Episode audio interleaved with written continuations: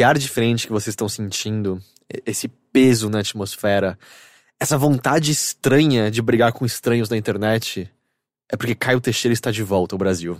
ah, Essa ele é- chegou Essa trazendo é a essa aura. Essa é a aura que ele carrega. Ele não está aqui conosco ainda, nesse estúdio, porque ele acabou de retornar, ele está se assentando, ele está saindo do jet lag, ele está entrando numa nova rotina, mas em breve, muito em breve, nosso parrudinho estará novamente conosco. Até Será? lá. Você Será prepara antecipadamente, né? Todas essas introduções que você faz. Não, não. É tão, é que é tão honesto. Ah, é? Sai de você assim tão naturalmente. É, por isso mesmo eu tava questionando, será que vai estar mesmo? Será? É, não, eu encaro minha- meus discursos como pum. Tem que deixar acontecer. Nossa, então você é muito bom nisso. Seu Tipo, peido animalmente, velho. É, não vamos entrar em cocô de novo. Chega de Ah, cocô. não, por favor. Chega de cocô. Sim. Comida É. até pode, mas tava ficando tão recorrente quanto comida, você percebeu, né? Sim, sim, sim. É, é porque, tipo, são as duas coisas que eu faço todos os dias que eu mais gosto, né? É, e uma é consequência da outra, inclusive, né? Exato, uma não existiria sem a outra, né? Sim. Porque, tipo, eu cago, como cocô. É, o cago, ciclo da vida, né? Comer, cagar e dormir. Exato. É, como já dizia a Dercy, né? São as coisas boas da vida. E entrou no assunto, né? É, Vocês não, exato. vamos sair, vamos sair, vamos sair, vamos sair. Pega a tangente e dispara para outro canto. É, então, assim, Parrudinho estará de volta em breve conosco. Até lá, somos nós três aqui novamente. Eu sou o seu anfitrião interino, Heitor de Paula. Eu tô aqui com Henrique Sampaio. Oi. E a gente tá aqui mais uma vez com o nosso suplente, Matheus Leston. Olá. Tudo bem? Tudo bem, e vocês? Nesse Tudo mais bem? novo episódio de Bilheteria, o podcast em que a gente fala sobre cultura pop, coisas que consumimos recentemente e volta e meia assuntos diversos sobre os quais não dominamos nada. E coisas não muito pop também. É, não vezes, muito né? pop, é Tem horas que Estaria tem... certo dizer que a especialidade da bilheteria é falar sobre coisas que vocês não têm especialidade nenhuma. Essa é a especialidade da minha vida. É, Mas, mas é legal a bilheteria porque a gente consegue juntar coisas que são super mainstream com coisas completamente obscuras, né? Sim. O lance é que quase todos os podcasts que eu ouço, tirando os mais jornalísticos, do tipo um, um, um Invisibilia, um This American Life, são sempre compostos de pessoas falando de coisas que eles não entendem muito. O lance é que eu só acho que a gente admite demais o tempo todo, sabe? Uhum. E eu acho que isso que faz as pessoas perceberem melhor que a gente não sabe de porra nenhuma. É... Se fingisse, tava tudo bem. Eu É acho que sim, eu- é fake it till you make it, sabe? Uhum. É, é, eu acho que o nosso erro, mas talvez o nosso acerto, seja admitir, tipo, é, a gente tá tão perdido quanto todo mundo, cara. É a necessidade do overloader, né? É, né? É o que vai fazer com que a gente fique aqui sempre. Ah, gente, a gente acabou de passar por um Dia dos Pais, né? Feliz Dia dos Pais aos pais ouvindo a gente nesse exato momento. Seguida de uma segunda-feira bem estranha, né? Vocês viram como tá lá fora, né? Tá Tipo, frio. Não tá frio necessariamente, tá calor, mas tá fazendo um vento gelado, tava uma- um vento muito forte, assim, tipo, eu tava, sei lá, eu, eu acho que eu tô com um quilo de, de pedras no meu olho, sabe, tipo, voando na minha direção. sabe pra- quando você tá andando na rua e não tem pra onde olhar, que você vai receber toda a poeira do mundo na sua Eu tenho cara? cílios muito longos, eu aperto os olhos e eles barram tudo. É, mas tenho medo de, de não enxergar e bater num poste. Semana lá. passada, uma amiga minha mostrou o celular assim, falou: Olha isso. E daí era a previsão de tempo pra essa semana aqui em São Paulo. E daí era segunda-feira, média de, sei lá, 16. Terça, 22. Daí quarta, 17. Depois 29. É tipo, Jesus, Não, é, vai então, e todo eu, mundo eu, doente. Na rua eu tava meio que. Eu coloquei a blusa porque tava meio que um vento gelado, só que só ficava frio quando ventava muito. E tava tipo um vento constante, mas às vezes ventava mais forte, outras vezes ventava mais fraco, e tava aquele pó voando. E eu não sabia se eu abria guarda-chuva, se eu não abria, se eu colocava jaqueta, se eu não colocava. E daí eu olhei, eu olhei no, no termômetro, tava marcando 26 graus, eu, cara, que porra é essa? tipo, eu tô com blusa, por que, que eu tô com blusa, sabe? Tava meio frio. Eu não tava entendendo, entendendo nada, e tá meio escuro. É, tá não, um tá, isso dia eu horrível. É. Eu, eu saí só de camiseta mesmo, foda-se, é, tipo, eu vou estar tão despreparado quanto você, dia. E eu Aí na deixei hora a que eu janela cheguei- aberta pra ajudar. É, né? deixei, mas chover pra cá. Ah, não, eu já, deixei- já começou a chover, inclusive. Eu deixei, mas tem pessoas na minha casa, então elas podem fechar a janela caso eu tenho merda. duas gatas, mas acho que não serve de muita coisa. Você não educou elas a fazerem isso aí? não, elas ficam na janela. Elas querem ela aberta, na verdade.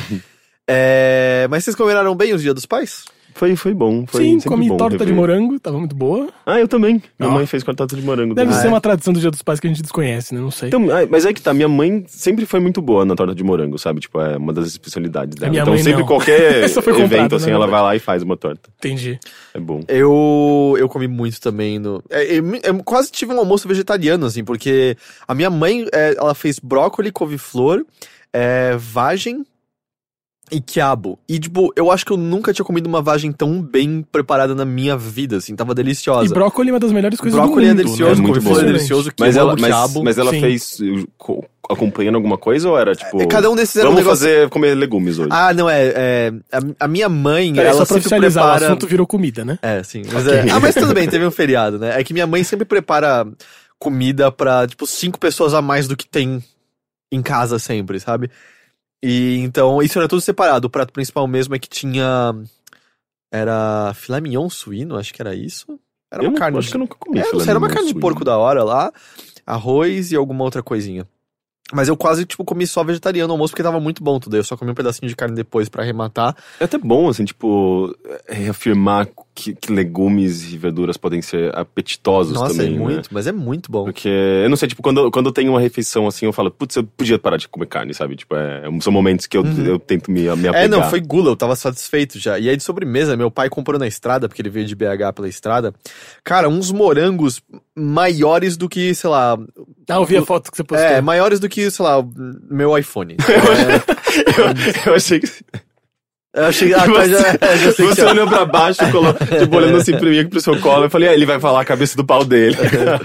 Não, mas isso, tipo, a maior parte dos morangos já são, né? Não, eram uns morangos muito grandes. Aí minha mãe, ela faz uma mistura de creme de leite com leite condensado pra você passar. E aí eu fui, botei um monte de morango no prato, botei esse creme. Saudabilíssimo. Aí eu comi e aí tinha um riozinho, assim, né? Um laguinho. E aí minha mãe fez bolo também. Ela chama de bolo delícia, eu não sei o que, que é aquilo. Bolo É- delícia. É aquele bolo que você deixa no forno molhado de leite condensado por um tempo ele absorve tudo. Nossa, é uma delícia isso. É, é, bolo tipo, delícia. é bolo de festa de criança, que vem até Sim. embrulhado no papel alumínio Sim, cada é- pedaço. é, ou então, tipo, tem aquele bolo molhado que eles chamam, É, né? acho que é isso outro nome. Aí eu Que é mais adequado. tinha que aproveitar, eu pus um pedaço de bolo no laguinho, e aí eu deixei, tipo, fui molhando no laguinho de leite condensado no creme de leite comendo. Passei mal o resto da tarde toda, mas valeu muito a pena. É, e eu acho que eu devo estar, tipo, 5 quilos mais pesado agora por conta disso. Putz, eu preciso fazer esse bolo. E pior que não é difícil, não. Não, ele é super simples, pelo que eu entendo. Sim. Mas foi um dia dos pais e foi a primeira vez também que eu sentei pra ver algo das Olimpíadas também. Vocês chegaram a ver alguma coisa vi até agora? Praticamente que- nada. Eu vi basicamente. O que, que era? O ginástica artística.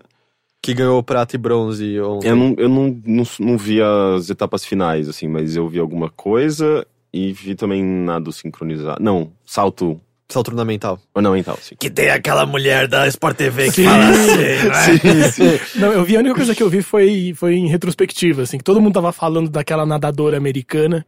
Eu fui ver, vocês viram isso? Não. Que ela.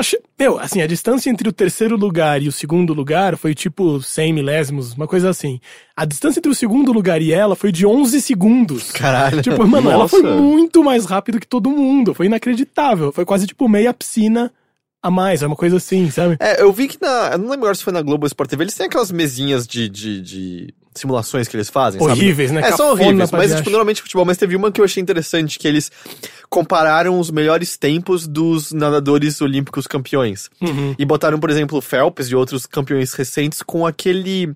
Aquele cara que era até o Tarzan, aquele seriado antigo da década, sei lá, de 40, eu acho. Pode crer. Eu acho que ele foi o cara que inventou o nado crawl, talvez? Se eu não tô, me- eu posso. Eu só não tenho certeza dessa informação. É o ideia. É. O Kral. É.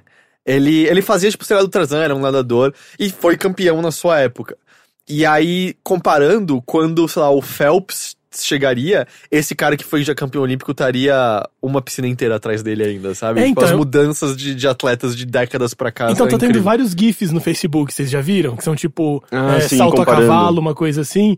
Que daí é tipo, como era em 1930 e como é hoje em dia. E assim, era o cara ia lá, pulava, dava um pulinho, uma rodadinha, Sim. pã. E Ah, hoje é? em dia, tipo, 19 voltas e. ah, tipo, muito diferente. É, é engraçado, assim, muito. como a, a própria noção daquele esporte muda, né? Tipo, vai sendo aprimorada, as, as técnicas, os movimentos vão sendo incrementados e você Os atinge... esteroides que a gente toma vão melhorando Provavelmente, também, né? Sim, não, provavelmente tá tudo interligado. E por conta disso, eles, eles fazem uma performance muito mais complexa. Mas deve né? ter também a coisa de, de, enfim, o cara que ganhou, ele vira. é, Ele cria algo novo. É, né? o máximo dele é o que tá todo mundo procurando fazer, pra ser melhor que o cara. Uhum. E daí vai crescendo, crescendo, crescendo, sabe? É, no e- futuro vai estar um negócio bizarro, Não, mas, provavelmente. mas aí que tá, chega um ponto que eu acho que se torna humanamente. Você chega no máximo do que é possível. Então, mais ou menos, porque tá todo mundo lá, todo mundo ganhando, daí chega a menina 11 segundos na frente das outras, sabe? Você fala, Pronto, acabou, agora já esse virou o novo padrão, sabe?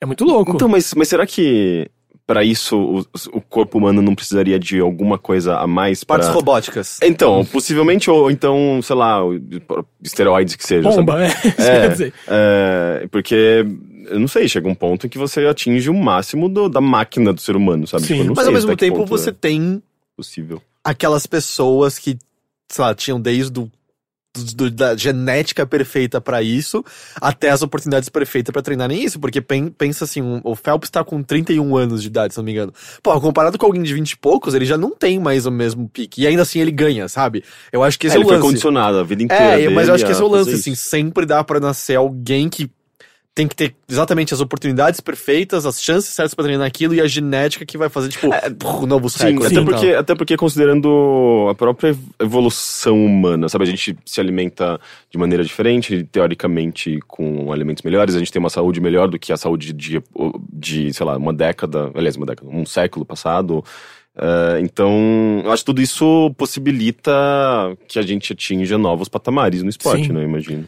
Mas é, foi gostoso. A Olimpíada é gostoso. Eu gosto normalmente de ver os esportes meio nada a ver, assim. Eu acho que ainda não foi ainda o, os dias de arremesso de dardo, salto em distância, sabe? É, salto com vara. Eu acho que são as coisas mais legais Que das parece que tá na Olimpíadas. Grécia Antiga. É, né? eu acho que são, assim. é que são aqueles que você só vê mesmo a cada quatro anos, tá ligado? Eu Sim. nunca vejo, porque, tipo, eu acho que não tem coisa mais chata que futebol nas Olimpíadas, porque, mano, tem mais o futebol mesmo, todos né? os dias. Apesar que tem coisas que você não vê sempre que são extremamente chatas, como nado sincronizado, por exemplo. É... Ah, mas tem o feminino, né? Que dá uma atenção super maior, o, tipo, o, fu- o futebol feminino. Que é- Ah, sim, mas aí é Todo mundo porque, vê, e é animal, Porque, né? É, porque não tem a mesma exposição. Eu bem que eu não vou muito atrás de esporte. Sim, claro. é, mas, é, mas aí eu assisti isso, aí teve o Daniel Hipólito ganhou prata, ele fez um discurso bem legal, ele falando, tipo, as últimas duas Olimpíadas, lembro, foi Pequim e... Sei lá. E Londres, acho que é isso, acho que foi Acho Pequim que e foi Londres. Londres, é. é. Aí ele falou uma coisa do tipo. Que ah, chamaram a menina de macaca, aquela história, né? É, não, mas o ganhou e Daniel tal. Hipólito falando assim: ah, em Londres eu Mas caí sim. de bunda, em Pequim caí de cara, mas agora eu caí de pé, sabe? Tipo, foi muito bom discurso. acertei. Uma em É. três. Foi muito bom o, o discurso dele. O que ficou em Eu terceiro lugar irmã, no A bronze. irmã dele, a Daniele Hipólito, eh, que foi. Teve, uma performance boa, mas as garotas mais novas estavam dando um banho, né? É, teve uma, um errinho dela que ela caiu de bunda, ela até Sim. ficou pedindo desculpa. E eu não, tipo, Sim. não, você não tem que pedir desculpa pra ninguém, cara, vai se ferrar. Isso Eu não é por- lembro se é foi ela ou se pressão, foi né? alguma outra pessoa que fez alguma coisa e errou também.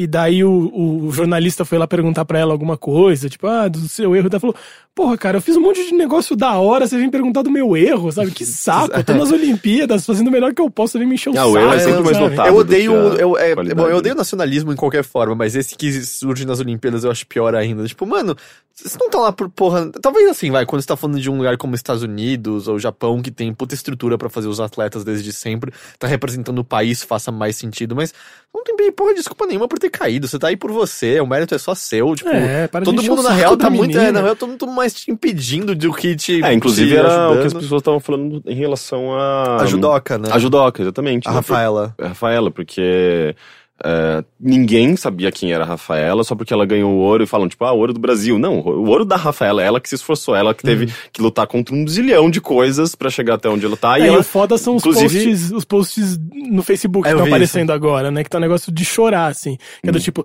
É, a foto. é, As pessoas não entenderam nada, né? É a foto dela falando, ela ganhou por mérito, É. porque se esforçou, Não não, precisa de feminismo nem e de programas cotas, sociais, nossa! e cotas. E não, e o lance é as que já- pessoas não Mano. entenderam É, nada. não, e o lance é que já tem textos destruindo, tipo, vamos lá, por que, que ela precisava de feminismo? É, até o começo do século XX, mulheres não podiam participar das Olimpíadas, Uhum. ao ponto que, quando finalmente foram aceitas, o presidente do Comitê Olímpico abandonou a organização dizendo que era contra o espírito do, do evento. Gente. Depois, feminismo, porque é, até quanto tempo atrás mulheres não podiam entrar nas Forças Armadas, ela faz parte, Sim. né? Ela é militar, precisou disso também pra ela poder entrar. Foi um sistema basicamente de cotas que permitiu ela entrar num É, programa não é cotas, de... era um programa social, programa né, que ela social fazia de, de esporte. esporte. É que é como Sim, as pessoas sim, entendem sim. cotas e tal. E aí o lance que o texto termina de maneira muito boa, assim, ninguém tá dizendo que ela não teve mérito. Óbvio que ela treinou e ela é boa e ela enxergou a oportunidade ali na hora, isso é tudo mérito dela. Mas o mérito dela começa a partir do ponto que há isonomia. A partir do momento que ela teve essas chances As dadas a ela é claro. por conta de oportunidades que não seriam dadas a ela como negra, é, mulher, etc, etc. A partir do momento que ela tava finalmente no mesmo patamar de outras pessoas, aí vem o mérito inteiro dela, a medalha dela, Sim. a técnica dela. E é, tipo, eu não consigo entender porque é tão difícil de entender isso, sabe? Não, pois é, pois é. É impressionante, né, como, como o argumento pode ser invertido tão facilmente, sabe? Assim, tipo, é isso, né? Eles pegam esse exemplo que era um exemplo pra todas essas coisas e conseguem inverter. E, e postam no Facebook como se nada tivesse acontecido. Porque né? provavelmente É não muito foram se triste. informar sobre nada antes. É assim. claro. Ao ponto também eu vi algumas pessoas querendo desmerecer ela pelo fato dela ser militar. É tipo, cara, não, calma, né? Não, não, é, não é bem assim também. É, foi uma Olimpíada que teve muita exposição ah, com, de, de jogadores e jogadoras LGBT, então isso foi interessante também. Eu acho que, pe- pelo que, pelo que eu tinha lido, foi a Olimpíada com mais jogadores que saíram do armário e, tipo, falaram abertamente sobre isso. E, inclusive, teve, teve um, um esportista, não lembro quem que é, um atleta- atleta que, que justamente incentivou as pessoas a saírem do armário, que é, é meio que importante, né? Teve É. a menina que pediu a outra em casamento. Exatamente, né? né? Teve a. que, é, é- é- não são essas, não, são outras que são é, jogadores, jogadoras do rugby, né? Que, que são casadas. Elas são um casal e elas jogam no mesmo time. Eu acho isso Ah. muito foda do rugby. Nossa, imagina as tretas. Você não me passou essa bola, caralho. Não sei o quê. Qualquer coisa assim. É, tem muitos casos interessantes. E, e, é- e até é curioso porque eu acho que até reflexo um pouco do momento que a gente vive, né? São questões é, contemporâneas, né? coisas que, que estão muito presentes na sociedade. Fala-se muito, fala-se muito sobre é, é, direitos iguais, né? Uhum. Tipo, a conquista de, de- do público LGBT, tipo, pra direitos iguais, casamento e tudo mais, em diversos, diversos países. E o Brasil, tipo, até que, apesar da, de ser um- um é, um, um- dos países que mais mata, né, tipo, a população LGBT, é, ele também é um dos mais, é, aqui da América Latina principalmente, né, um dos mais progressistas, né, tipo, Uhum. que aprovou bem, sei lá, já, já faz algum tempo, né, casamento, é, é, casamento gay e tudo mais, É, então é interessante, eu achei bem, bem bacana isso, essa, esse reflexo nessa Olimpíadas. Mas uma das coisas que eu achei mais divertida das Olimpíadas era aqueles, os nadadores e os outros atletas que estavam aparecendo com as bolas, Ah, as sim. manchas de, redondas, eu assim. não vi isso. É por Porque causa de uma vai- terapia de sucção, porque tem pessoas que acham que diminui a dor. O Phelps tá cheio de marcas redondas pelo corpo e tal. Sério? Então, e daí eu vi uma, vi uma matéria que era com os médicos falando, gente, isso é a maior bobagem do mundo, não serve pra nada esse negócio. E pode ser perigoso, né, se você exagera. É porque é uma e coisa em tese pra aumentar a circulação, né? Que é, acho que é um potinho de vidro que eles esquentam e daí você coloca na pele e ele faz uma sucção. Sim, ah, E é isso. que, que, E, que coisa em tese é pra ser- aumentar a circulação E na área quando tá e doendo. Eles falando, isso não serve pra nada, gente, para. Vocês estão só ficando com umas bolas vermelhas. que bom. E tem casos. Michelin, né, é, não, e tem casos, tipo, de exageros que dá pra você machucar mesmo a pele Sim. e tal. Assim, lembra que tinha uma época que tinha uma galera fazendo um negócio de ficar com os lábios gigantes, fazendo sucção num copinho? Lembra disso? Tipo, era alguma cantora, alguém fez isso, alguma personalidade Nicki do YouTube Minaj. fez isso. E as pessoas começaram a fazer, além de casos em que o copo quebrou e a pessoa Uh. cortou a boca Caralho. inteira, algumas pessoas ficam, eu tô com o lábio há dois dias e não vai embora. É claro, mano, você machucou o negócio inteiro. Sensacional. Então é mais fácil comprar um batom que ele tem um negocinho de. Não sei se é menta, mas ele deixa seu lábio ligeiramente. Eu diria que quase invisivelmente eh, um pouco maior, sabe? Ele enche um pouquinho. É invisível, né? É porque, Esse tipo, um- slogans sinceros, né? É uma propo- ele pro- ele Faz propõe. diferença psicológica. Ele propõe isso, mas eu não vejo diferença nenhuma. Entendi. Mas eu assisti algumas coisinhas, assisti um vôlei de praia lá que o Brasil ganhou. Assisti... Ah, é, o mais triste foi que eu tava no carro quando teve o. Acho que foram 100 metros rasos do Bolt, né? Uhum. E, tipo, ele terminou em 9 segundos a prova, tá ligado? E aí no rádio, tipo, mas a largada largou, o Bolt não tá na frente, agora tá na frente, passou, acabou! É muito coisa mais sem graça Esse do cara é mundo. muito impressionante, sei, né, tipo, caralho? mas- no rádio é a coisa mais sem graça do mundo, tá ligado? Esse é, o- Ah, esse é ok. o, o. Como chama? Jamaicano, Zayn Bolt. Que. Ah, tá. Não é, não é o que, que corre. Sim, é o Sim, que sim. Ah, ele? É o homem mais rápido do Eu mundo. acho que, inclusive, eu acho que é ele que. a mãe dele deu uma entrevista pra algum veículo nos Estados Unidos. E, e a chama... o título era, tipo, a chamada era, tipo, ah, eu só quero que ele, tipo, settle down e se case. Tipo, mano, ele, ele é basicamente, tipo, um, um fenômeno, assim, tipo, aquele cara, ele não, você não precisa de mais nada. E a assim. mãe frustrada com É, ele. e a mãe frustrada Menino, querendo. Casa. É, a- aquieta esse rabo, vai se casar, ajeita essa vida, sabe? Mano. Que toda mãe é igual, aparentemente. Mas não, né? mas é que dá pra entender, sei lá, em certa medida, tipo, é muito foda. Tipo, ele é o maior corredor do mundo, um puta atleta. Mas não muda o fato que, sei lá, 90% das pessoas só lembram que ele existe a cada quatro anos numa Olimpíada, sabe? Sim. Tipo, não é. Eu, eu não, eu não conheço o Bolt, não sei quais são as motivações pessoais dele, mas com certeza ganhar uma medalha numa Olimpíada é um mérito enorme e um atleta se sente muito bem. Mas eu duvido que é isso que impede uma pessoa de. De não estar deprimida no fim do dia, sabe? Existem coisas mais imediatas e importantes. É, mas tinha também um te uns textos circulando sobre isso de, de financiamento e tal. Não sei se vocês chegaram a ver Eu lembro de ver coisa. um- algum atleta de algum país que teve que lançar um livro via crowdfunding pra poder pagar a viagem dele pro Rio de Janeiro pra competir. Então, tem vários casos assim que esses grandes, eh, eles ganham uma, uma tonelada de dinheiro, né? Então as empresas às vezes patrocinam eles pra eles treinarem. Então, por exemplo, um cara que nem esse, ele não, não sai do esporte, Uhum. assim, sabe? Ele tá os quatro anos nisso, porque ele é o cara Não, não, eu não, qui- eu não quis dizer isso. Eu não, não, dizer, sei, mas tipo, digo, ele ainda tá. Eu que- quero dizer que ele ainda tá envolvido, ainda tá pensando sobre isso, ainda tá trabalhando nisso e tal. Daí tem esses outros atletas que, cara, eles têm que. se ferram totalmente, porque não tem incentivo e tal, porque é uma coisa muito das grandes marcas patrocinarem o cara, né?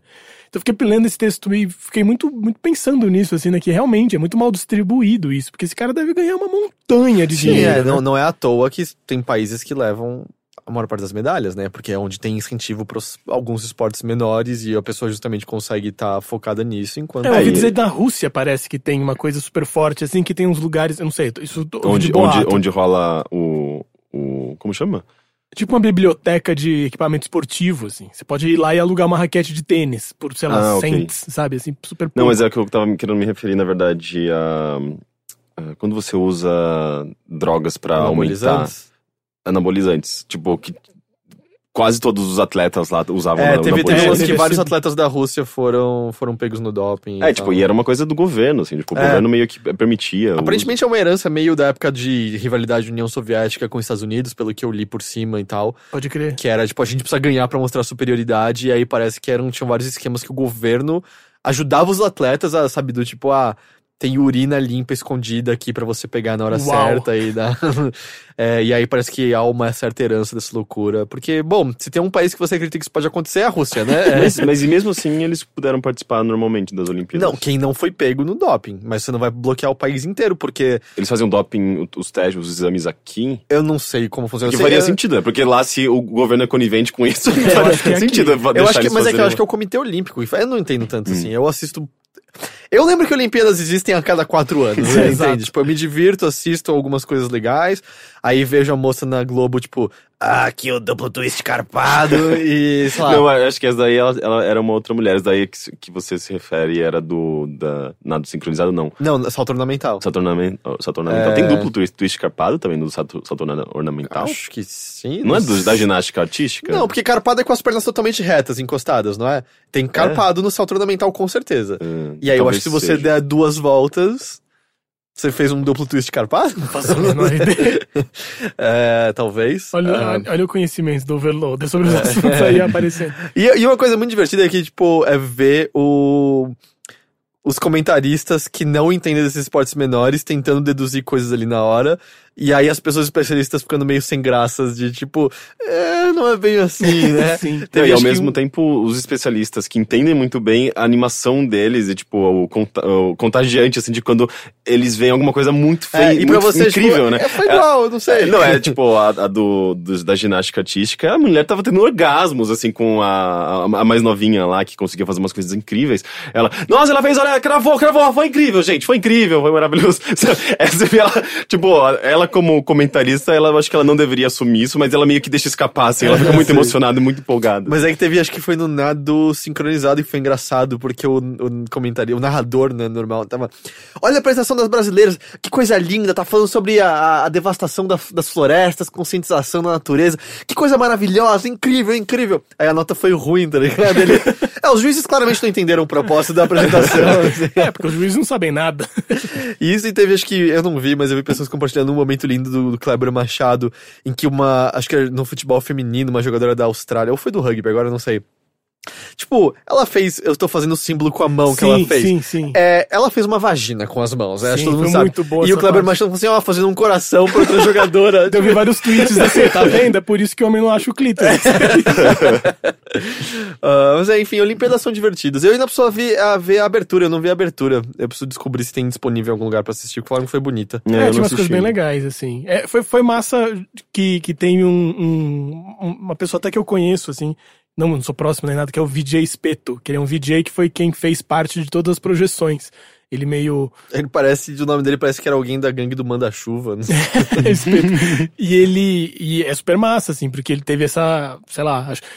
Diz a lenda, que eu não sei se é verdade, que foi a maior público de que um VJ já teve na história, sabe? Porque colocaram as projeções quase que no centro, né? Aquela coisa da Gisele, não sei se vocês viram alguma cena, tipo a. Gisele Bündchen andando com umas linhas passando atrás dela, uma Tipo coisa o de Kojima mar. chegando no E3, assim. Foi tipo isso. foi tipo isso. Então, tipo, uma coisa de vídeo muito foda também, sabe? Foi, foi massa, assim. Eu não vi inteiro também, eu vi uns, fra- uns fragmentos. Mas achei super legal, porque, assim, ah, acho que a coisa da tocha lá, que eu achei bem feio, na verdade, aquilo que é uma Do escultura sol lá. girando lá. É, aquilo chamaram um gringo pra fazer um outro cara de fora e tal. E daí nessa parte de vídeo fizeram tudo aqui dentro, assim. Acho que ele até chamou outras pessoas, mas foi, foi massa, assim, sabe? Pra essa coisa do audiovisual e tal. Uhum. E aí É, teve eu um lance quero- bem forte também da, de representatividade, né? O Meirelles quis, quis, que dá, quis dar esse enfoque bem, bem grande a questões sociais. E, Sim. E foi É, até é meio contra, na trans, contramão. É, lev- levando Sim, a a Lea. T. E aí, Sim. tipo, acho que foi o Malafaia falando, tipo, ah, vocês não tiveram nada. Cara, né? É, O que, que ele falou?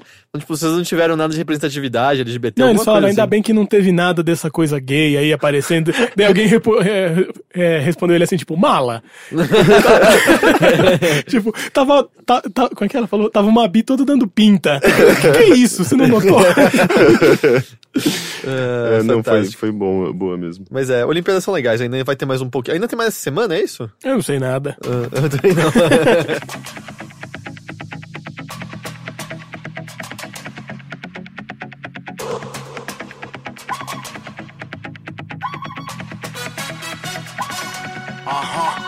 Eu sei o que eu quero pra vida, pois nada me fácil, irmão. Sem o suor, o valor da conquista permanece em vão. Sempre é hora pra fazer algo melhor acontecer. E a sua hora vai chegar. Agora é pra valer. Um mundo Fora comer bem, fora comunidade dos pais, fora Olimpíadas. Rick Sampaio. Oi. Tudo bem? Sim, eu falei já no começo. Eu sei, eu tô só verificando. Vai que alguma coisa mudou de lá pra cá. Ah, talvez tenha É, mudado. é que na verdade me isso, incomodado com alguma tudo coisa bem é uma função disse. fática, ok? A gente sabe que ele não tem uma pergunta verdadeira. Sim, é, é boa que não seja, porque às vezes quando a gente não tá tudo bem, a gente tem que É. falar a verdade, é meio chato. Você lembra que na época que a gente falava com pessoas no telefone, era normal, tipo, ah, então tá. Que era meio. Alguém vamos tem mais desligar. alguma coisa pra falar? Aham. Não. Isso foi perdido, né? Aliás, aliás, é uma coisa que eu sempre tive dúvida. No- Em filmes norte-americanos, pelo menos, a gente vê. É, é muito comum é, numa conversa por telefone eles marcarem: ah, a gente se encontra lá num lugar tal, no horário tal. Tá bom, e desligam. Sim, eu E- sempre notei nisso. É, e eu também. fico falando assim, ué, é- é- isso é normal, nos, sei lá, nos Estados Unidos? Eles simplesmente desligam? Não é eles... só conversa cinematográfica? Eu Então, acho... mas eu é acho que comum. não. Eu acho que lá é meio, meio ok. Acabou a conversa, você desliga. Fala, ah, então tá bom. Depois a gente se fala. Beijo, beijo, tchau. tchau, tchau. É, porque aqui a gente enrola pra caralho. Gente rola muito. E, e lá, pelo menos, é uma coisa meio instantânea, pelo menos nos filmes, sabe? Eu não sei se é de fato assim ou se é só uma. É, não sei dizer se não. Eu, eu sempre presumi que era só cinematográfico, sabe? Tipo, vamos. Mas por que que fariam isso, Ah, sabe? porque Se- vamos economizar. Vamos, tipo, logo em frente. sei, é, tipo, é só acho que- questão de roteiro, vamos acelerar Eu esse... sinto que é mais aceito, assim, se desligar no meio do caminho. Assim, tipo, É, porque ah, pra beleza, gente é uma- beleza. Pra gente é uma falta de educação, né? É, eu, acho, eu acho isso curioso. E hoje em dia é falta de educação ligar pra outra pessoa. assim, Exato, é. então... é. Você assistiu, leu? Então, eu assisti coisa- uma coisa que eu sempre comento, acho que inclusive eu assisti pela milionésima vez, o Labirinto ontem. Depois do Xuxa contra o Baixo Astral. assim. Não, é porque, tipo, tava a família em casa e tal, eu tava com minha irmã, e a gente tava vendo. Ah, vamos colocar alguma coisa Netflix aqui, tipo, todo mundo na sala. E daí a gente colocou. Minha irmã viu o labirinto falou, ai, vamos ver Labi- labirinto de novo. E ela começou a fazer comentários, porque aparentemente minha irmã sabe muito mais sobre esse filme do que eu.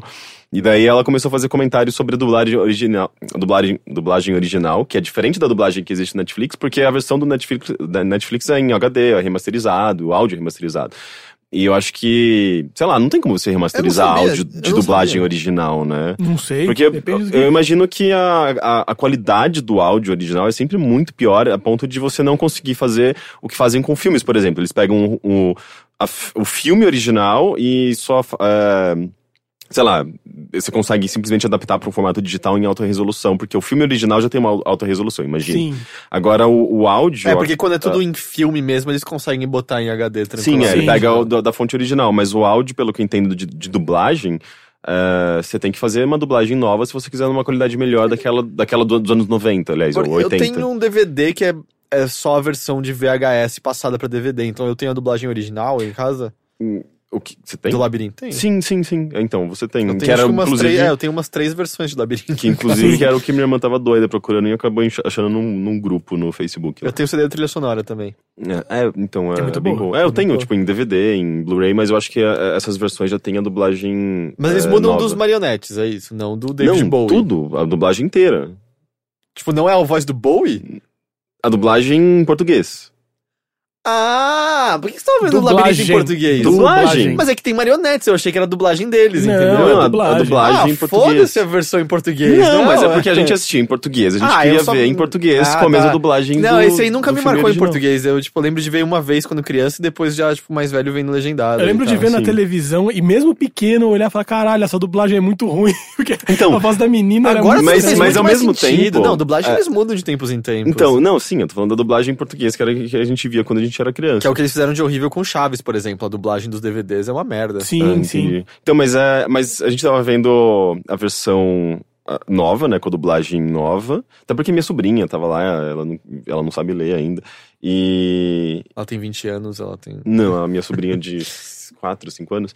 E, e, a, e a minha irmã colocou no celular dela o, ah, o filme com a dublagem original e ela tava vendo, tipo, os dois ao mesmo Uau, tempo, porque ela queria ver as diferenças. Especialista. Ela tava. Não, ela é muito especialista.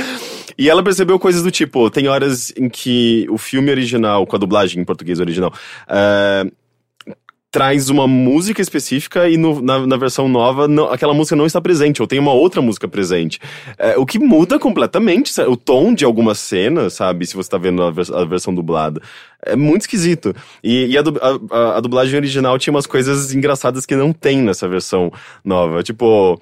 é, tem uma hora que o David, eu não lembro o contexto, eu tava conversando, sei lá, com meu pai, meu, meu pai, tipo, e a minha irmã tava tentando me mostrar isso, mas tem uma hora que o David Bowie começa a falar, nada e tralalá, nada e tralalá, e ele começa a falar isso com um gnomo, um duende, sei lá, e, e eu fico, e, tipo, na, e na versão nova ficou meio que tipo, não, não tem nada aí, sabe, de alguma coisa, tipo, bem mais é, é, é, compreensível, Aham. mas eu acho que eles tentavam fazer, tentaram fazer algum trocadilho, alguma, tentaram adaptar algum trocadilho, alguma piadinha, E deu muito errado. e virou um nada e tralalá? Nossa, eu nem lembro qual é o contexto disso. É, putz, não- é uma parte que tem umas, um- umas paredes com umas caras de pedra, assim, gigantes, falando, não, vá por aí, alguma Aham. coisa tipo. Ah, que é o que lance da, da portas, porta, né? né? Das duas portas. Não, eu acho que antes, antes ou depois disso. É, depois que ela cai, onde tem aquelas, pega aquelas As mãos, mãos fazem rostos. que fazem tal. rosto, exatamente. É, Pô, e é tem, legal essas mãos, né? Sim, e tem uma outra parte, por é exemplo. tipo uma sobreprodução da cultura, labirinto. Exato, é. Tem uma outra parte, por exemplo, que a, a Sarah faz, faz um, uma marca com batom, tipo, no, nos ladrilhos Só que aí no o chão gira. É, eu, na verdade, sai um bonequinho lá de dentro e fala, ah, sujou a minha casa, não sei o quê. E, e gira a- o ladrilho. Só que é- é- esse, ai, sujou a minha casa, tá no- na dublagem original. Na versão nova, você fica, blá, blá, blá, blá, blá, blá, blá. E, tipo, você Eu nem... acho que em inglês ele não fala nada. Talvez. Eu Então, acho mas em- eu acho legal a ideia de, Aham. ah, sujou a minha casa, sabe? e tem outra parte, por exemplo, também, que teve uma, uma coisa considerável, que que era? Ela Putz. fica com o David Bowie no vídeo. Não, tem, tipo, assim, em geral, tem palavras que são diferentes, é... Mas normal, né? Alguém fez um trabalho de tradução Sim. novo e. Mas, mas é, é é engraçado, né? Tipo, quando a gente vê muito uma coisa quando a gente é criança de um jeito, é, para trazer aquela sensação de nostalgia, você quer ver da mesma maneira. É, não, eu né? entendo. Se, eles du- se eu ver uma dublagem diferente dos Goonies, vai ser. Não, não é. Sim, essa não é exatamente. Tanto é que exato. quando, quando eu fui assistir Tintin, que eu vi que colocaram no Netflix, eu falei, ah, que legal, Tintin, vou assistir. Daí eu, obviamente, queria colocar dublado pra ouvir a mesma dublagem da cultura, e não é a mesma dublagem. Eu falei, não vou assistir esse negócio, Será não é a tem mesma ver, coisa. Sei lá, vamos supor, ah, Herbert Richards dublou isso, mas concedeu a licença do trabalho a essa emissora específica, e aí quando vai pro Netflix já acabou a licença daquele trabalho, e aí tem que Talvez. refazer alguma coisa assim. É possível. É, tem, eu Bem acho que tem essa questão de direitos autorais, né? Embora que ah, ah, o, o Green Fandango, por exemplo, aquela dublagem original, ah, ela era da Brasoft e tudo mais, e tipo, saiu na, na versão nova, daquela versão Mas remasterizada tiveram do Grim Fandango. um corre pra isso, se eu não me engano. Então, não, porque eu, eu conversei lá com o diretor de dublagem do Grim Fandango e ele falou que em nenhum momento a LucasArts, a LucasArts, no caso a Double Fine, né, eh, entrou em contato com eles. Eles simplesmente usaram porque eles tinham acesso à dublagem original, mas ele não ficou sabendo de. Assim, os atores não receberam nada. o Não, às vezes é questão o contratual, diretor. sabe? O trabalho é da LucasArts e eles podem usar como eles É, quiserem. Sim. Tipo, tem contratos e contratos, né? Não dá pra. pra Sim, é uma coisa que ele mesmo falou, tipo, não sei, de- talvez estivesse no contrato, mas mesmo se não estivesse, eu acho que ninguém foi correr atrás pra falar, ô, esse trabalho é, nosso. E, mas assim, quem em 98 ia presumir que o jogo ia sair de novo em 2015, tá Sim. ligado? Sim. Então, É, mas é tipo ver os Simpsons, né? Os Simpsons, pô, gostando ou não, é mu- eu não consigo ver em inglês. Porque a, a- a dublagem é muito específica, assim. é, a ca- tá pra mim, fixa Simpsons na- é aquilo, sabe? Tem uma parte de um momento da minha vida que eu assistia Uhum, que era com a dublagem, sabe? E é muito boa a dublagem dos Simpsons, no caso, né? sim. Então, sei lá, é, é- é muito estranho você ver. Teve aquela história, acho que, é que o dublador do Homer foi trocado depois de um tempo. sim, né, teve uns três dubladores do Homer até hoje. Mas parece que atua- o atual, assim, eu não consigo mais ver, sabe? É isso, você fala, Parece puta, que não era isso. descaracteriza, né? É, ele é extremamente mais parecido com o americano, Sim. mas não é o Homer que a gente lembra. e É, tal. exato, é muito estranho isso. Imagina, é a mesma coisa assistindo o, o Chaves, é muito diferente a voz deles. E, e como é muito da infância, né, as vozes do Chaves, assim, é muito. é- eu, eu acho meio horrível, sabe? Ver o espanhol original, assim. É meio estranho. Eu achei, eu achei muito engraçado, foi muito fofo. Tipo, que a minha sobrinha, ela nunca tinha visto, né? é, esse filme, Labirinto. E. e As no- músicas eles dublaram também ou as músicas Não, as, as, as músicas têm o áudio original mesmo. É, mas foi engraçado que a minha sobrinha de 4 anos, 5 anos, 20. a Vitória, ela, ela viu pela primeira vez e ela ficou super atenta, né? Ficou assistindo o filme e a gente tava conversando, assim, tipo, nem. Ninguém tava prestando totalmente atenção no filme. Então vocês não, É. perderam, não pegaram a cena que aparece metade de um microfone na tela? Não, não lembro disso. Parece. É, quando eles estão num beiral e ela pisa um negócio e cai uma pedra, sabe? É, que eles estão, tipo, pra cair num lago que Uhum. acho que derrete. É o, tem não é metade- o, o Rio do Fedor Eterno. É, lá, o Rio do Fedor Eterno, exato. Eterno. é. É, tem metade de um microfone aparecendo. nessa cena. Memória absurda do Heitor. aí. Mas lembra, a gente percebeu na sua casa, tava eu, você, Ah, a Elis Caralho. e o Vinícius, acho, possível. talvez. Aí a gente acho que foi lá nunca- que a gente percebeu a primeira vez. Eu nunca Nossa, percebi não essas de- coisas. É, isso o foi Heitor é minha memória, meu HD externo, assim, ele lembra de coisas da Mas isso vida. foi tipo o quê? Em 98, 99? Se pá. São coisas que a gente fica sabendo pela internet, assim, mas agora de reparar e falar, olha, volta, volta, vamos ver, tipo, e de Sim. perceber, eu nunca vi. Tirando uma vez que eu justamente via também com minha irmã, que ela tinha ol- olhos muito bons pra isso, que a gente tava assistindo o Mestre do De- dos Desejos, você lembra? Sim. E, e, e ela voltava na primeira cena falando: Não, não, peraí, aquela mulher de, de vestido rosa, ela, aqui ela morreu, mas aqui na, na cena depois ela tá correndo. aquela coisa, reparar nos erros de Aproveitamento continuidade. de figurantes. Sim, era muito bom. É, mas enfim, e daí a minha sobrinha viu pela primeira vez e no final, é, tipo, a Sarah volta pro quarto dela tal, e, e daí minha sobrinha ficou tipo, ué, Spoiler de o labirinto. que que aconteceu? Ah, não, filme de Tô zoando, 85, tô zoando. não, não, tem, não tem essa. É, minha sobrinha ficou tipo, ué, mas o que aconteceu? Cadê o labirinto? Que, que... Ah, era tudo uma, uma imaginação. Ela falou, e foi mal bonitinho. Tipo, todo mundo assim. Não, mas não, mas é que tá, tudo. não. mas o lance é que, tipo, no quarto dela tem todas as coisas. É, eu lá. sei, mas o lance é. Será que. Você não pode acho que ser tão concreto que a criança fala, é, foi mais. Não. Não, Será mas, ela foi chegou mas ela chegou a essa conclusão, é e eu achei, tipo, muito. Foi muito fofo, assim, porque ela meio que. Foi, é, ela tava muito se questionando o que tava acontecendo e de repente ela, ela, ela concluiu por conta própria de que era uma imaginação. Na cabeça dela foi, foi exatamente isso, sabe? Porque Tipo, no fim das contas é um filme falou. sobre passagem da infância à vida adulta, né? Sim. Tanto que a mensagem final é. Tipo, você não vai mais ver a gente, mas sempre que você precisar, a gente vai estar aqui, Uhum. né? Aí ela fala, tipo, às vezes eu preciso, preciso de vocês, sabe? Tipo, que é meio que, tipo, essa Todo fonte mundo de precisa, apoio, às vezes, é. retornar. É, eu tenho, eu tenho uma, uma coisa assim que eu costumo detestar todos esses filmes com esses finais ex-máquina, assim, né? Tipo, ah, era um sonho, ai, voltou no tempo e me resolveu tudo.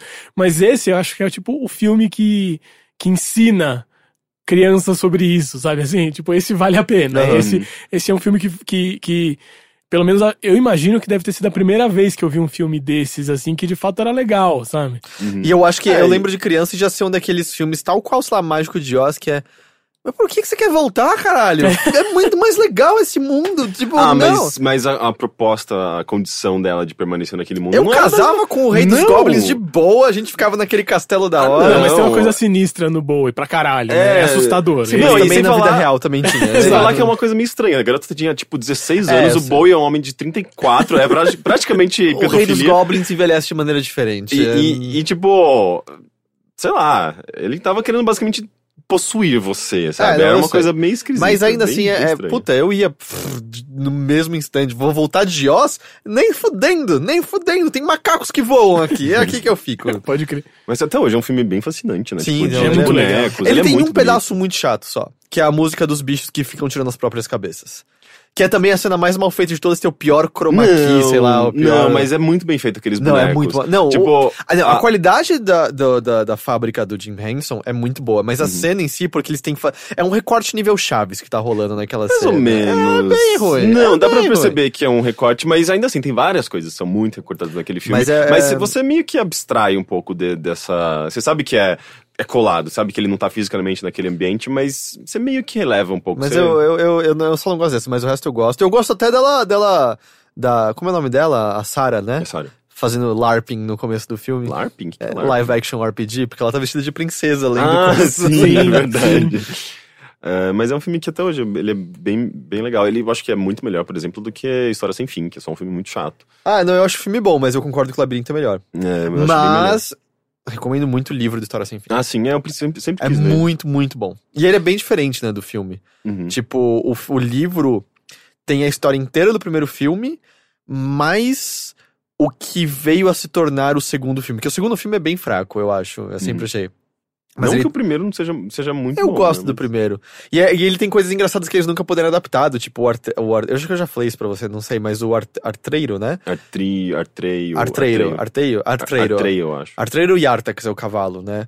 O artreiro, ele, ele, ele é um caçador das planícies. Não, artreio é o cavalo. Não, Artax é o cavalo. Artax? É, artreio Mas é eu o- lembro que o- na hora que o cavalo tava afundando na, na, na, na lama, move, na areia move- movediça lá, o menino ficava artreio, artreio. Acho que não.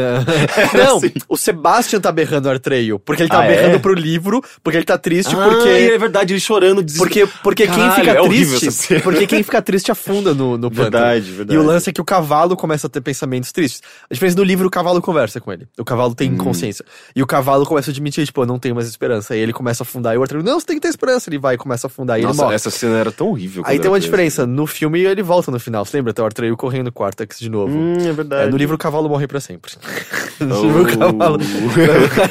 Mas aí uma coisa engraçada no livro é que o Artreio é um caçador das planícies do povo verde-oliva. Ele, ele tem a pele verde, na real, e tal. E parece que eles tentaram pintar o garoto no filme, mas tava ficando só uma bosta. E falaram, ah, ele não é mais verde-oliva no filme, não, tá ligado? É o Hulk verde É, bem- das Olimpíadas.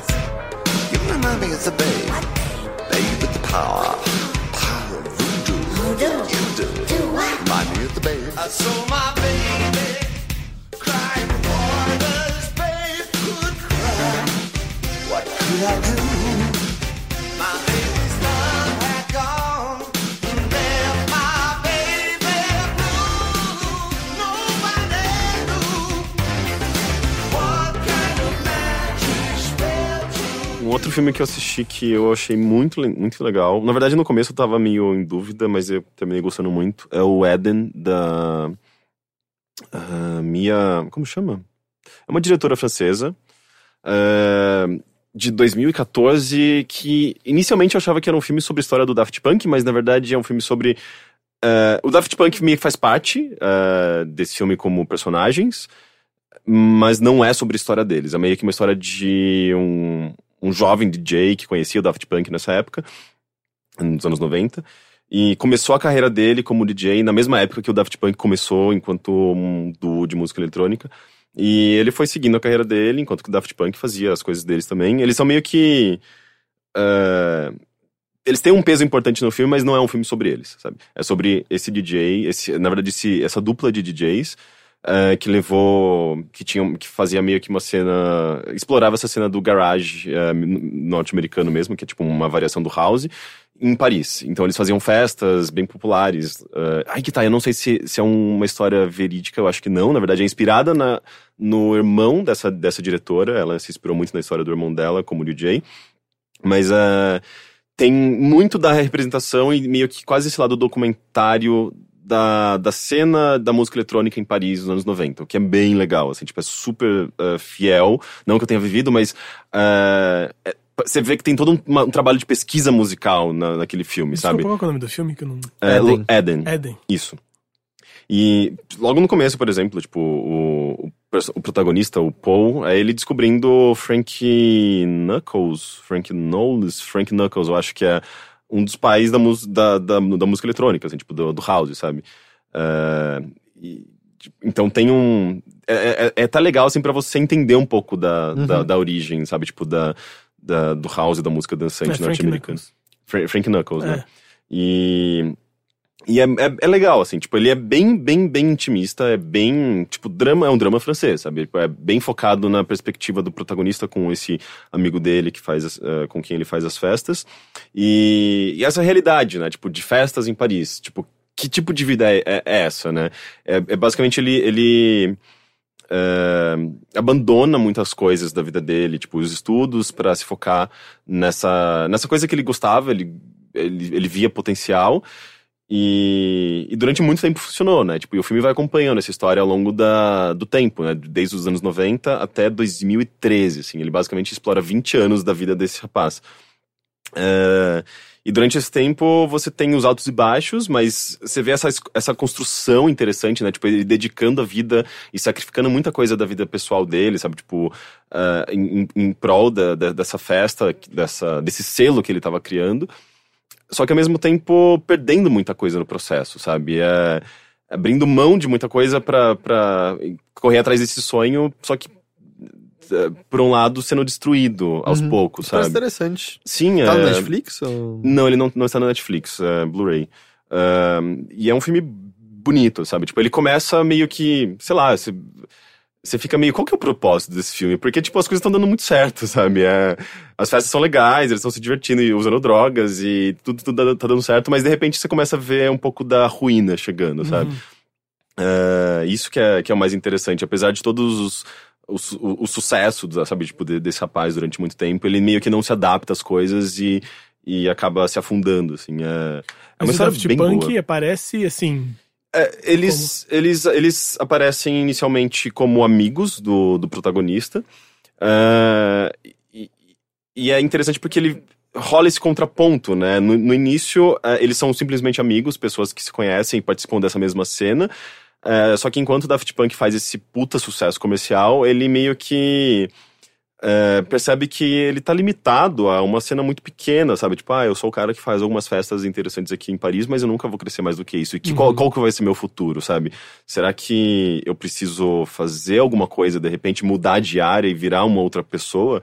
E enquanto, sabe, tipo, é, é, aqueles meus dois amigos estão fazendo festas, tipo, eles estão fazendo shows no mundo inteiro e sendo reconhecidos por isso. E, tipo, será que eu errei em alguma coisa, sabe? Tipo, é meio que Aham. um... é, é, ele- o Daft Punk serve como esse, esse, é, é, essa... É meio que contraponto mesmo, a própria vida pessoal dele, sabe? Tanto é que, tipo, é, ele, ele, ele, ele, ele reencontra dupla, né? Tipo, o Thomas e o Guy... Como eles chamam? Eles chamam? Thomas... é, o- Guy de Homem. alguma coisa? É? é, Guy de Homem Cristo? É isso? sim, é, é o Guy e o Thomas. É, e e eles, eles se reencontram mais pro final do filme e rola, tipo, um, um questionamento. Aliás, um- São eles mesmos? Não. Não, não, são, São atores, atores. representando eles, né? São outras pessoas usando umas máscaras de. Não, eles não aparecem. Se com- sabe, né? É. Não, e é interessante porque, tipo, tem vários. Eles são barrados em festas umas três vezes no, no filme. Daí tipo, até chegar um amigo ou o gerente e falar: Ah, não, esse é o Daft Punk e o, e o segurança. Ah, desculpa, perdão. Sabe? Tipo, porque é, é meio que. Eles são pessoas comuns, não, eles não são conhecidos, né? Tipo, com. Pela, pela aparência deles. Eles são. O Daft Punk é. É, se com- você entra no Google, assim, não é que é um segredo, né? Ah, não, Você é, você dá pra ver. deles. É, eu acho que a gente Mas chegou é- a conversar isso um pouco no passado, de que o, o lance não é pra tentar esconder a identidade, né? É como. Pra dissociar a identidade deles de, como pessoa e de é que produtor, eu- né? o lance, eu sinto que toda vez que a gente pensa na ideia da máscara, a gente acha que quando a pessoa for desmascarada, a gente vai descobrir que ele é uma figura pública conhecida como se a gente tirar a máscara do Batman e ele ser o Bruce Wayne, sabe? É, a gente tá falando isso do Resident, né? Acho Aquele que dia que é, ele foi é. no show, é. Quando, na verdade, você pode tirar a máscara do Flash e é tipo, quem é esse cara? Tipo, Então, mas vai- é, é, tipo, é quem que é, o Clark Kent? Tipo, são pessoas normais. É Sim. tipo, o lance, o rosto deles é a máscara. Então, mas né? o Esse lance é o- justamente esse, né? Tipo, quando você vai numa festa, você é só mais um. É, e, e, tipo, numa das festas lá que eles vão, por exemplo, e eles são barrados, eles estavam meio mal vestidos. Vestidos, na verdade, tipo, com uma roupa convencional. E, Tipo a e- gente agora. É, assim. tipo a gente. E o cara fala, tipo, não, vocês, tipo, vocês não podem entrar nessa festa, sabe? E eles ficam meio ok. é, até, que, até que chega tipo, o dono da festa e fala, não, eles são Daft Punk, pode entrar, sabe? Então você tem um pouco disso, tipo, de. é, eles são pessoas comuns, sabe? Tipo, eles simplesmente são grandes produtores musicais, mas que eles não, não são tão reconhecidos pela imagem deles, é, e sim mais pela, pelo trabalho que eles fazem e os personagens que eles criaram. Que é uma coisa muito irônica, né? Do tipo. Eles são reconhecidos pela imagem deles pra caralho, né? Exato, Sim, é. mas, Mas ao mesmo tempo não. É, É, é. eu tava- você tava falando, tava pensando aqui, mas é muito engraçado, né? Que você pega um sujeito que nem o. O, o Dead Mouse. Que ele também usa a máscara lá do, do, Uhum. do rato e tal. Mas ele é tão reconhecido quanto, com e sem, sabe? Assim. E daí é muito louco, né? Porque parece que ele. Eu não sei. É, As tatuagens também dizem alguma É, coisa. tipo né? um- Não tem como um- fugir. um Space Invader no pescoço Sim. gigantesco. Mas acho que além disso, assim, tem uma coisa de que. É muito louco, né? Que ele usou a, a, a cabeça porque é cool, porque é legal, porque é Daft Punk, mas não é pelo mesmo motivo, me parece, assim, sabe? Do Uhum. tipo, que o Daft Punk tem essa coisa de se encontrar com os caras na rua, você tem que ser muito fã de Daft Punk e saber, assim, ser apaixonado pra reconhecer um cara desses, né? Uhum. É muito louco, né? Que eles acham que tem uma coisa mais sincera, é isso que eu quero dizer, sabe? Sei. Faz parte da estética da música em si. É, faz parte de uma, de uma- filosofia quase, né? De o que é ser um artista, o que é ser um músico, assim, sabe? De não. De...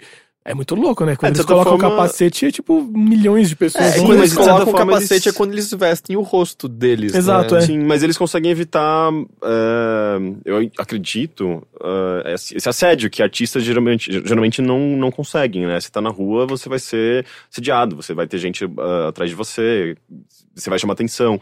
Talvez eles consigam evitar um pouco disso por conta Sim. dessa, de transformar ah, o trabalho deles em, sabe, são personagens ali, Uhum. né? Você só É, conhece os personagens. Mas é muito louco, né? Porque por um lado tem isso, mas por outro lado tem uma lenda tão grande, né? Ao redor deles, assim, que é meio contraditório, sabe? Do tipo, os grandes produtores gênios. É que é você o acha Daft também isso é Punk. uma era pré-internet como a gente já conhece, que aí sim o rosto deles era algo muito. Não, pelo contrário, eu tô querendo dizer do tipo agora que saiu o Random Access. Agora, né? Já faz anos, mas É, parece que foi ontem. anos. o Random Access Memories, que fizeram uma série de vídeos sobre as gravações, em que, não, claro, não entrevistaram eles, entrevistaram só os participantes.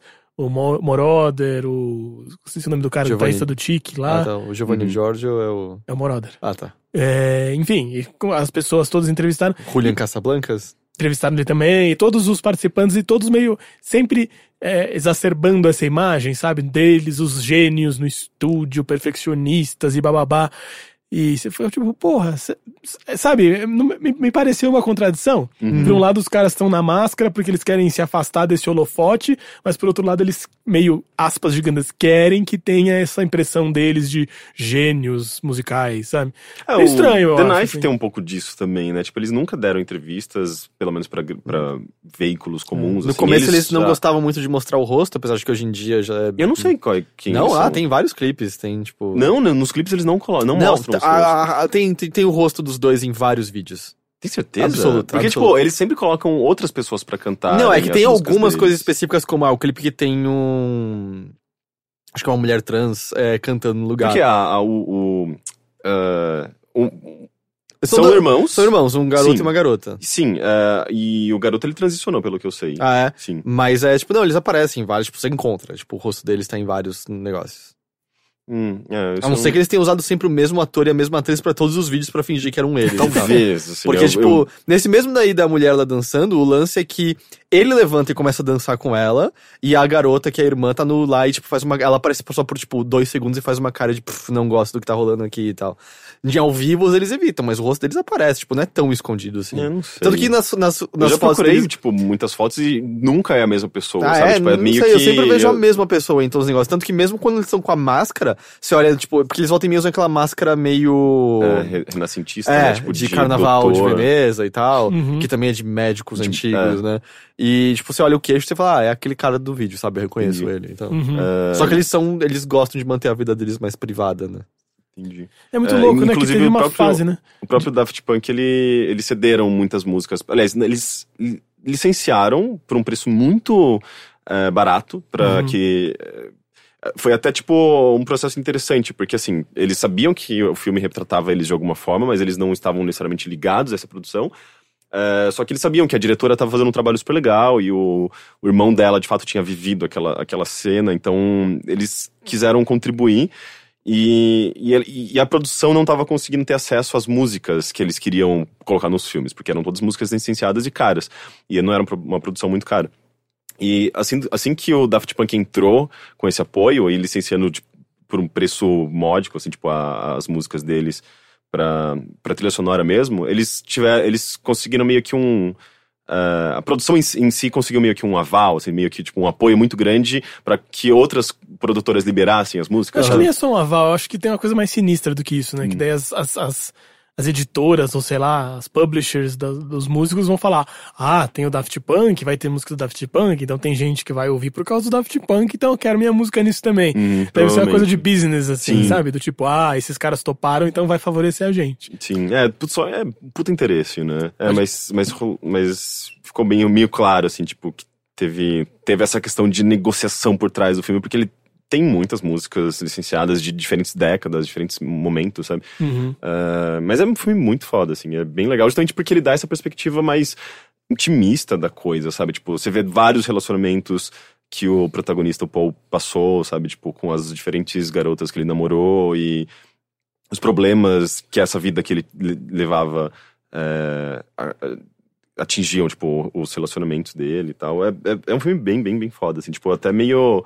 Sei lá, qualquer pessoa que tá é, muito ligada a um, um projeto pessoal, assim, consegue se identificar com esse filme, sabe? Ah, que massa. Tem essa questão, tipo, da- do sacrifício que se faz pra, pra, pra tornar vivo esse, essa coisa que você acredita, assim, é bem, bem foda. Legal. Da hora.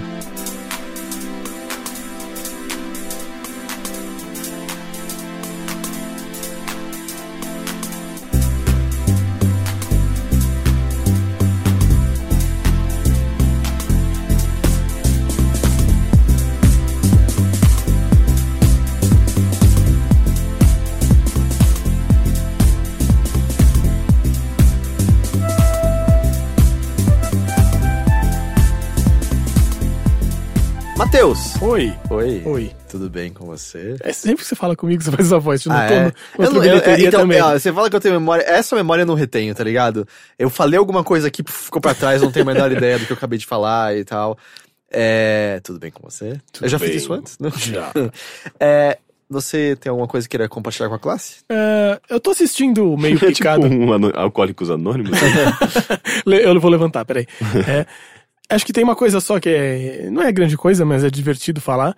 Que eu tô assistindo meio acompanhando, infelizmente, por maneiras ilegais, porque não existe nenhuma maneira legal de assistir. É o, a terceira temporada do Us, sabe? Sim, do que é o Penn programa do Teller. Penn and Teller. Hum. Que, é, pra quem não sabe, Penn Teller é, é uma dupla de mágicos de Las Vegas, assim, desses grandes shows de mágica, que o Heitor sempre cita, principalmente o Penn, né? É, o Penn é. Gillette. É porque o Penn tem um podcast, o Teller normalmente só fala em eventos pontuais, então você ouve menos as ideias do, do É, que, Teller. que, que eles são bem caricatos, assim, na verdade, é que, é que o, o Penn emagreceu muito, mas ele era, tipo, altão e gordo, e o do Teller é baixinho, magrinho, e ele não fala também. Esse é o grande lance, ele finge que é mudo o tempo inteiro. Daí toda, todo o texto é fala- falado pelo Penn e tal. Mas eles são super, é, é, dentro dessa vibe de... É muito louco, né? Que eles são uma dupla de mágicos, mas eu acho que o grande lance da vida deles é de revelar as coisas e os misticismos da vida, assim, sabe? Então eles falam muito sobre ateísmo, eles falam muito sobre. Tem vários documentários sobre. é, enfim, eu acho que o Heitor assistiu vários documentários que eles fazem, assim, não foi? Eu não sei bem. Ele já dizer. comentou sobre alguns. Ah, eles têm alguns documentários bem legais. Eles têm Eles têm umas um- séries também, né? É, de- é assim, eles já. Em série de TV, eles têm o Bullshit, tiveram o Bullshit no FX, que era muito bom. Uhum. eh, que eram sobre temas variados, do tipo, falando sobre. Ah, vamos explorar reciclagem. Tipo, tudo que a gente faz com reciclagem é bom mesmo ou não? Sim, sim. É, Madre Teresa de Calcutá era uma santa? Não, não era. Vamos explicar por que, que ela não era uma santa. É, pessoas que vão pra feiras, é, ufólogos. Eles estão Aham. falando bosta só? Não, estão falando bosta só. Vou mostrar por que eles estão falando bosta Então, mas só. é muito louco, né? Que eles, eles preocupam a vida inteira deles a isso, sendo que eles são mágicos, né? É, Que é exatamente e- o contrário que você espera. Mas o Penn, ele fala muito sobre isso, assim, dessa contradição, é, em que ele tem que deixar sempre muito claro, ou tudo aqui é de mentira, tá? Uhum. não sou um mágico de verdade. Não, eu acho Mas, que- pelas acho- próximas Não? duas horas, eu vou te enganar, ok? Sim. Ele não é um mágico de verdade. Não, ele é, ele não é, não é magia, são truques. Ah, ok. Entendeu? Esse é o Não, lance. acho É que o grande lance é, que ilusão. vários, dos, vários das, das, das mágicas deles são mágicas em que eles mostram como é feita. É. E mesmo assim é incrível, sabe? É geni... Esses caras são geniais, assim. E é, gostando ou não dele, porque ele consegue ser muito odiado por falar muito sobre ah, religião e É, tal. E ele, que o ele é um cara dele- assim, grosseirão, eh, tipo, fala pesado, Ele é, assim. ele e não é, porque ele é, ao mesmo tempo é muito doce, sabe, muitas ideias. Ele, é, mas ele é aquele cara que assim, eu tô falando mesmo e foda-se, né? Ele é me- meio Eu não assim. sei se eu, sinto sinto um pouco. tanto, assim. Eu acho que muitas vezes é mais um personagem, sabe? Sim, Tipo, com certeza, maneira. com certeza. Mas é. Mas, tipo, tem o Penn Sunday School, que é um podcast que sai todo domingo, se eu não me engano. Aham. Que eu ouço com uma certa frequência. E, tipo, a boa parte dos temas são religião, porque os três integrantes são ateus. Eles Sim. falam muito disso. Ah, e, mas ao mesmo tempo, eu gosto muito dele enquanto tem ideias que eu discordo completamente. Assim, ele é completamente libertário, sabe? Claro. E tipo, eu não tenho como concordar com essas ideias, mas ele fala a favor delas. Sim. Mas ele é. Eu gosto bastante dele, eu acho ele uma Sim. figura muito. Não, muito eles boa. são pessoas importantes de existirem no mundo, assim, sabe? Mas além disso, eles são dois puta mágicos, É. eles são muito bons. E acho que, pra, pra explicar um pouco o que, que é esse programa, assim, que. ah, Nesse programa fica muito claro como eles são foda, sabe? Não sei se vocês já, se já assistiu Eu já alguns assisti, episódios. É, não sei se você viu, Rick. Não. É, Que, E tanto que é uma coisa muito curiosa que de- desse programa que saiu o Piff, The Magic Dragon. que é sensacional. Mas não é o melhor mágico do mundo. Eles descobrem o truque do Piff, se eu não me engano. Descobre, mas era muito bom. Né? o Só truque, que, na é, mas esse é o lance, tipo, ele é, é um mágico carismático, engraçado, e hoje em dia o Penn faz coisa com ele volta e meia, É que ele foi depois no America Got Talent, né? Uma É, coisa mas assim. não ganhou quase, mas ele quase ganhou, É. ele foi lá longe, né? Mas enfim, é, o Fullas é um programa meio de auditório, que a ideia é que. É, é como se fosse um American Got Talent, uma coisa assim. Que vão mágicos lá, e daí eles fazem uma apresentação. E a ideia é que o Penn and Teller tem que tentar descobrir como é feita. E se eles não descobrem como é feita, significa que o cara ganha, e o que ele ganha é se apresentar junto com o Penn and Teller num teatro em Los Angeles. Então é muito divertido, assim. E é muito louco porque isso revela muito o conhecimento que os dois têm sobre mágica, sabe? E o legal é que eles falam termos específicos. Eu pesquisei muitas coisas sobre mágica por conta disso. Exato. Eles falam, ah, isso aí por acaso não seria um baralho parará, não lembro a palavra agora. E aí você vai e pesquisa e é tipo, ah, é um truque tradicional de ter o baralho dessa maneira Então, que eles específica. têm um monte de termos, é muito Ah. legal isso, assim, porque tem um, tem um mágico que é muito impressionante, que acho que é da, ele aparece em Um um episódio. Não, é um, é um, é um cara. Eu nem lembro o nome dele. é- é- eu lembro. Ele é um cara que é todo meio formal, assim, sabe? Ele é meio da old school magic, assim, sabe? E ele faz, ele faz umas, umas mágicas com, com baralho, assim, tipo close-up magician, sabe? Ele faz muito perto, na frente deles, assim, é muito impressionante. E daí quando o Pen vai falar com ele, ele fala, "Ah, I believe you rang in the cooler. E daí fica todo mundo, tipo, que, que que é isso? Até o Jonathan Ross, que é o apresentador, fala, isso é legal? Você fala isso? e daí depois eu fui procurar, e ring in the cooler é uma gíria pra trocar o baralho. Tipo, não faz o menor sentido, não sei de onde veio isso, assim. E daí tem um outro episódio que é muito engraçado também, que é um cara que faz uma mágica que ele venda o olho com silver tape. E o cara vai. Ele tem um desenho de uma menina, ele vai pintando a, a, a roupa da menina. Tipo, o cara pega uma caneta e fala: Ah, pinta os shorts dela. Ele pinta, ah, agora pinta a blusa dela com outras cores. E daí ele descobre, ele sabia as cores e tal, porque tem uma boneca inflável vestida igual, assim. E daí o Teller vai tentar falar, e é engraçado que ele tenta falar sem que as pessoas descubram o que, que ele tá falando, né? Daí ele fala assim: é, é, Você gosta de cartoon? Tinha um, um, um, um coelho, que era o Bugs Bunny, e tinha um outro. E daí o cara ainda não entendeu o que ele tá querendo dizer, sabe? Ele fala, tinha um outro coelho que. E daí ele começa a fazer, a, tipo, a bater o pé no chão assim, bem forte. Daí o cara fala, beleza, obrigado, valeu, tchau. ele entendeu, assim. E eu fiquei tipo, o que, que é isso? O que, que ele tá falando? Aí você pesquisou? Eu pesquisei, e daí é Thumper, que É, ele o tá querendo Thumper, dizer. Que é, do. Bambi. Então, pois é, e por isso que ele tá batendo Sim. o pé no chão, assim, que é de fazer thump. E daí tá fazendo thumper, porque thumper é uma. uma- É um tambor pra gente. É tambor, né? Sim, em Um- um- português. Que daí é, um- é uma maquininha que fica no cara e que vibra e pra uma outra pessoa passar sinais pra ele, entendeu? e daí isso Ah, chama tá. thumper. E tá, tipo, muito maluco como ele tenta Nossa, disfarçar o. Toda uma volta, né? É, mas É, é que tá, a exato. maior parte das pessoas não. fa- Tem uma, uma entrevista muito boa com o Teller já de acho que é um ano mais ou menos nessa altura, justamente falando, "Ô, não é ruim você estar revelando esses segredos e tal. E ele tem uma explicação extremamente boa, afinal, ele é um puto estudioso da, da arte da ilusão, falando: não, isso não estraga a magia. do tipo, Sim. porque todo mundo sabe que é mentira. E um que, quando você fala esses termos, volta e meia são coisas já mais batidas, que meio que qualquer mágico que começa a estudar o lance sabe que essas são possibilidades. E acho né? que cria um interesse pelo meio, né? Exato, isso que ele fala. Ele, ele fala, pra mim é como ciência. do Tipo, você se interessa mais por ela porque você quer entender como as coisas funcionam. Uhum. Entender como a mágica funciona não quebra a beleza dela. Se qualquer coisa, muitas vezes, aumenta o seu fascínio, que é justamente o Sim, que eles fazem. do sim. Tipo, a gente vai mostrar pra vocês exatamente como a gente faz. E é mais incrível ainda, porque aí você vê a quantidade de peças que tem que estar. em alinhamento perfeito pra tudo aquilo passar Sim. aquela ilusão bonita, sabe? Sim. É, então tem, tem umas coisas muito incríveis, assim, que. que, que, é, que- como eu falei, que eles são muito inteligentes, eles sabem muito de mágica. E daí tem uma. uma, uma uma mulher que era de origem chinesa ou japonesa, não me lembro bem, acho que japonesa, que durante a vida inteira, assim, veio jovem pro, pros, foi, pros, foi pros Estados Unidos, né, jovem, e trabalhou a vida inteira em loja de mágica, e daí ela faz uma mágica assim, que ela amarra os dedões e daí ela consegue atravessar coisas, assim, do tipo, ela pega um pedestal e ela atravessa, assim. É muito rápido, é impressionante. Ela com o dedão amarrado, assim, ela faz tum, e atravessa. E daí o pé não vai falar, fala, eu acho que isso que você tá fazendo é uma mágica chinesa que foi inventada no século tal, que eles usavam um negócio de papel enrolado, bababá. Mas essa versão que você tá fazendo é uma versão feita pelo teatro não sei das quantas, em 1930. Meu Você Deus, fala, ele é um "Caralho, Wikipedia humano. ele é meio Wikipedia de mágica, ele sabe tudo, é muito impressionante. Então, quando um cara consegue enganar eles, é porque o cara é muito foda, Aham. realmente, sabe? E qu- quando. Ou, que, na, na verdade ele até brinca. Quando um cara consegue me enganar, ok. Quando um cara consegue enganar o Teller, aí ele é muito foda mesmo. É, e- mas é muito foda, assim, que tem umas mágicas. Tipo, uma das que eu mais gostei é uma. Porque eu tô assistindo agora a terceira temporada, que tá passando agora, né? Se não me engano, tá no quinto episódio. É, uma das, um dos mágicos, acho que da segunda, é um cara que chama Sean Farquhar, que ele faz uma mágica que é tipo. é- Isso é um milagre que você fez? Sei lá.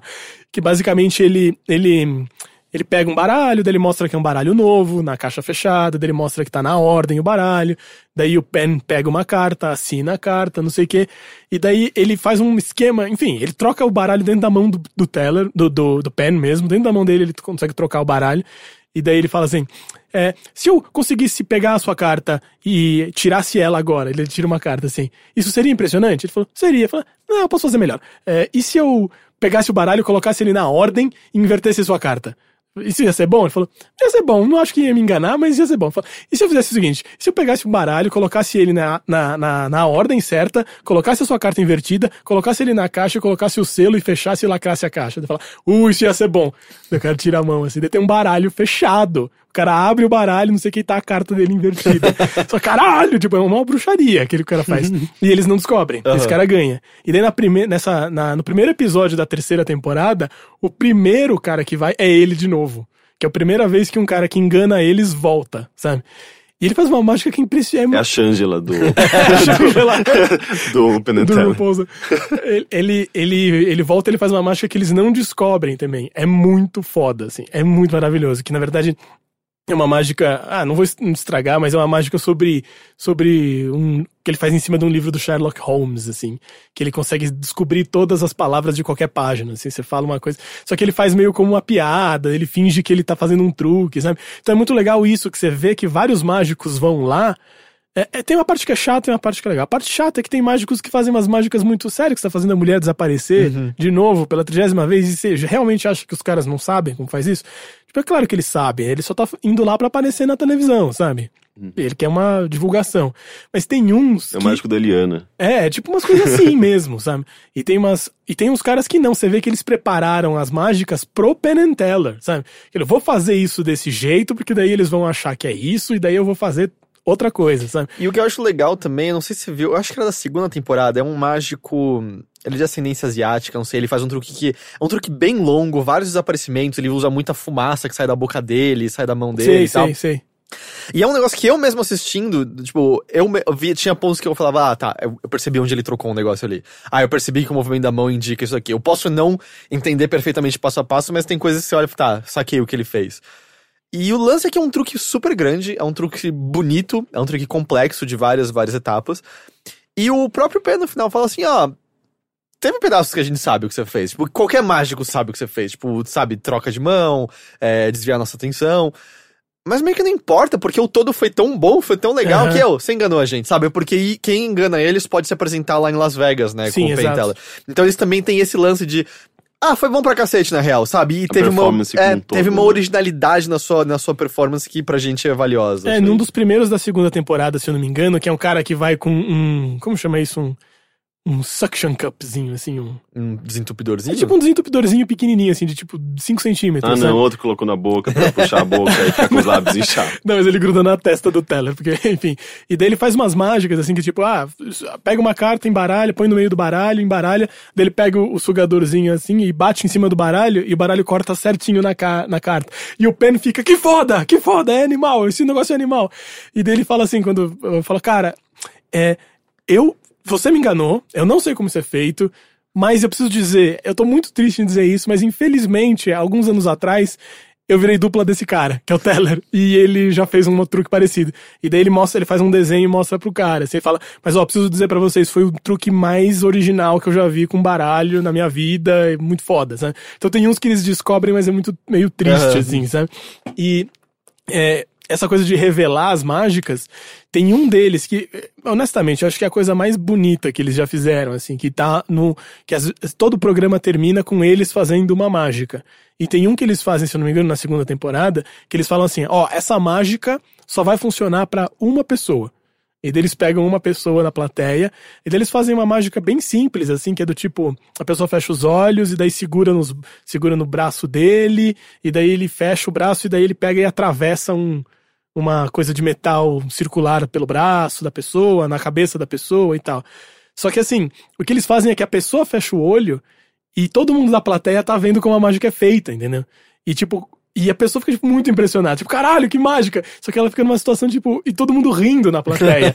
porque é muito simples as coisas que eles fazem, é que eles são muito bem ensaiados, assim, sabe? Tipo, ele encosta, ah, ó, aqui eu tô encostando na sua mão, e daí na verdade é o Teller que tá encostando, sabe? Umas coisas assim.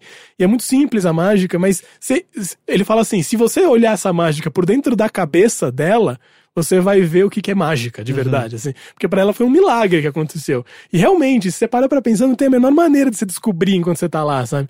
Então é muito foda esse trabalho É que tipo eles os pontos fazem. de vistas diferentes, né? Do que é um truque, o que é se encantar com ele, e o que ele significa. Exato, e tem aquela mágica famosa deles também, que é com a. Dos copos e das bolas. É, não, que eles fazem o Cups and Balls com um copo transparente, pra todo mundo ver como é feito. E eles fazem também uma de, de uma arma de prego. Ah, sim. Sabe? Eu não Que- gosto muito dessa. Então, mas é legal porque eles sempre foram muito afirmativos de que eles são absolutamente contra mágicas que de fato têm é, Chance de machucar alguém. chance de machucar alguém. Eles realmente são absolutamente contra isso. Então eles fazem essa, má- essa mágica que todo mundo fica mega aflito e no fim eles falam, ó, isso é um truque, obviamente. E daí ele pega a máquina de- que, que, que atira prego e dá um tiro na jugular do Teller. Ó, pra provar isso, ó, e dá um tiro na jugular, porque assim, não teria a menor chance de eu matar meu amigo, sabe? É muito foda, assim. Mas a única coisa que eu vou dizer é que, assim, tá na terceira temporada, e essa terceira temporada eu acho que é menos, menos boa, assim. É um pouco pior, principalmente por causa da apresentadora, que saiu o Jonathan Ross. Ah, saiu? É que ele é um cara assim, tem gente que gosta, tem gente que não gosta É, dele. ele é um cara enorme na Inglaterra e tal. Mas ele é muito engraçado. Assim, ele E ele, ele, não, e ele, eu já ouvi podcasts com ele, assim, ele é uma figura muito interessante, ele é uma figura que se, eh, tem vários interesses diversos e hoje em dia tem, vamos dizer, o dinheiro e influência pra ir atrás desses, desses interesses. Aham. Ele foi um cara, por exemplo, que comprou toda a, tipo, coleção do Houdini. Caralho. E deu de presente pro, pro Teller analisar e depois eles deixaram no museu pra qualquer mágico analisar à vontade, É, eu tenho muita impressão de que foi assim, que eles gostariam muito que fosse o cara, só que eles não tinham dinheiro pra chamar o cara de novo, sabe? Aliás, perdão, não era do, do Houdini, era do... Ah, o diretor de Cidadão Kane. Ah, o Orson Welles. É, porque ele, ele tipo, fazia umas coisas de mágica no, no, no, no meio tempo. Sim. Só que ele era muito mais o apresentador, orador, e as mágicas dele não eram muito boas, mas ele tinha aparentemente uns truques interessantes que ele tinha desenvolvido meio mal. Então era um puta negócio fascinante de você olhar. E ele comprou, tipo, a coleção inteira de mágica do Orson Caralho, Welles. que legal. E aí ele, tipo, disponibilizou pra todo mundo olhar à vontade. e tal. É, mas daí a apresentadora atual é a Alison Hannigan, que participava do- da Buffy. Ela era Willow na Buffy. Exato. E é, ela não é engraçada que nem o Jonathan Ross, mas ela tenta ser, então é tipo super scriptada as piadas, sabe? E ela sempre lê com aquela mesma entonação de quem gente que não sabe fazer piada, assim, sabe? Acho que a coisa mais recente que ela fez era How I Met Your Mother, né? Acho que sim. É. Mas assim, é muito ruim a apresentação dela, mesmo assim, é meio desconfortável de assistir às vezes, sabe? Que meio dá uma estragada, porque o Jonathan Ross era muito engraçado de ver. Mas enfim, tá na terceira temporada e, meu, puta, é muito legal. É que eu eu não sei se eu, tô, se eu tô exagerando falando isso, mas é que eu, quando era criança, eu queria ser mágico. Ah, é. então, eu assisto isso e falo, caralho, que foda. E quando você vê justamente o processo, sabe? Que é muito legal ver, porque vários mágicos que vão lá são esses que são. que eles não, não, não têm carreira muito de mágico, mas eles são criadores de mágicas pra É, outros mágicos. Não, e é, é- é- O que o Penn Teller fazem é diferente. E o que eles carregam consigo é diferente. Eles foram muito importantes pra essa cena. Eles foram muito importantes pra cena de entretenimento de Las Vegas como um todo também, sabe? Eles mudaram realmente. E o, o que eu acho diferente é que, como você tava zoando, Rick, ah, o mágico que vai na Eliana. Ah, é um truquezinho normal, que, tipo, some alguma coisa, não tem graça. O Penn Teller põe essa filosofia por trás, assim. Eu não tô dizendo que eles criaram isso, eles são herdeiros de outras figuras como James Randi, que sempre foram muito interessados em desmascarar é, charlatões e fraudes, etc. Ah, são essas pessoas interessadas em verem magia de outra forma, assim, é muito atrelado à comédia. O, o Penn, Super. ele né? muitas vezes se define como, como comediante, sabe? Mais do que mágico, na verdade, e tal. Ah, porque dá um tom diferente pro negócio como um todo. E uma comédia boa, com comentários bons, assim. Tem um, um número deles que eles fizeram na, naquele West Wing, lembram desse seriado? West Wing era um seriado sobre Ah, a presidência sei, sei, dos sei. Estados Unidos, passava na Casa Branca e tal. É, Meio década de 90, assim, né? eu acho que era na década de 90. E eles tinham uma, um número que eles faziam, que eles fazem no seriado, que é sobre eles estarem queimando a bandeira dos Estados Unidos. E Ah, eles, já vi isso, É, é e eles foda. queimavam a bandeira dos Estados Unidos com a Constituição no meio, assim. E aí tinha uns. E, e o discurso deles era sobre: olha, a Constituição é o, o que representa os nossos direitos, a bandeira é só uma representação do que a gente é como nação, mas ela é só uma, um objeto, ela não é o que a gente é em espírito, o que a gente quer pra gente mesmo. Disclaimer, isso é muito ilegal nos Estados Unidos. É, Esse é o então. grande lance. Você vai preso se você queima a bandeira E dos aí, o, Unidos. acho que aqui também teve um. Ah, Mas lá acho que você é preso Ah, mesmo. tá. É porque aqui teve, teve luta livre numa virada cultural que um wrestler que pisou na bandeira do Brasil e a polícia quis entrar no meio da apresentação pra prender ele. Sendo que ele era rio, tá ligado? É. Então, mas é. E aí o número todo é que eles vão e queimam a bandeira. E eles falam, mas não importa que a gente queima a bandeira porque a, a, a Constituição lá do- dos direitos tá aqui intacta ainda, sabe? E aí justamente tem personagens que querem prender ele. Como você ousa queimar a bandeira? Ele, não, você não tá entendendo, você perdeu o ponto. Porque ele queima o negócio, só que também pegaria fogo na, na, na Constituição. Só que a Constituição não queima, sabe? Eles fazem de um material que ela não queima de jeito Aham. nenhum. Fala, não, porque ela continua intacta e ela me dá meus direitos e ela diz o que eu posso ou não fazer. Sim. Então eles atrelam essas ideias bem interessantes ao que eles fazem. Não é só a ilusão pela ilusão e tal. Não, que eu pelo que contrário, né? Foi o que a gente falou no começo aqui. Eles são mágicos que o grande lance é revelar a ilusão. Ou pelo menos você ter certeza que você tá sendo enganado.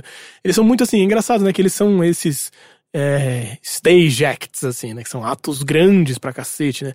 In- Inclusive, entre a segunda temporada e a terceira temporada, agora eles têm o teatro deles em Las Vegas. Que no começo fala, live from da, theater in, Los- em Las Não Vegas. faz Agora, tempo que eles têm o teatro em Las Vegas? agora é Penn and Teller Theater, É, eu com o nome era isso. Então, mas não era gravado os outros, as outras temporadas. Ah, não, eram tá, lá. mas eu acho que eles já tinham esse teatro há um tempo, entendeu? Será com o Eu nome que deles? Sim. Enfim, não sei. Mas enfim, eles são mega grandes, assim. Só que os, eh, mesmo quando eles fazem os shows mega grandes, nunca é assim, ah, é um cara de bicicleta com música dramática no fundo. É sempre, é sempre isso, ou uma coisa engraçada, ou uma coisa, tipo, meio, o que, que tá acontecendo? Eu não tô entendendo direito o que, que tá rolando, sabe? E acho muito foda existir esses caras pra isso, assim, sabe? Que eu acho que tem muita gente que tem os mágicos novos que vão no programa e claramente a inspiração deles é o Penn and Teller, sabe?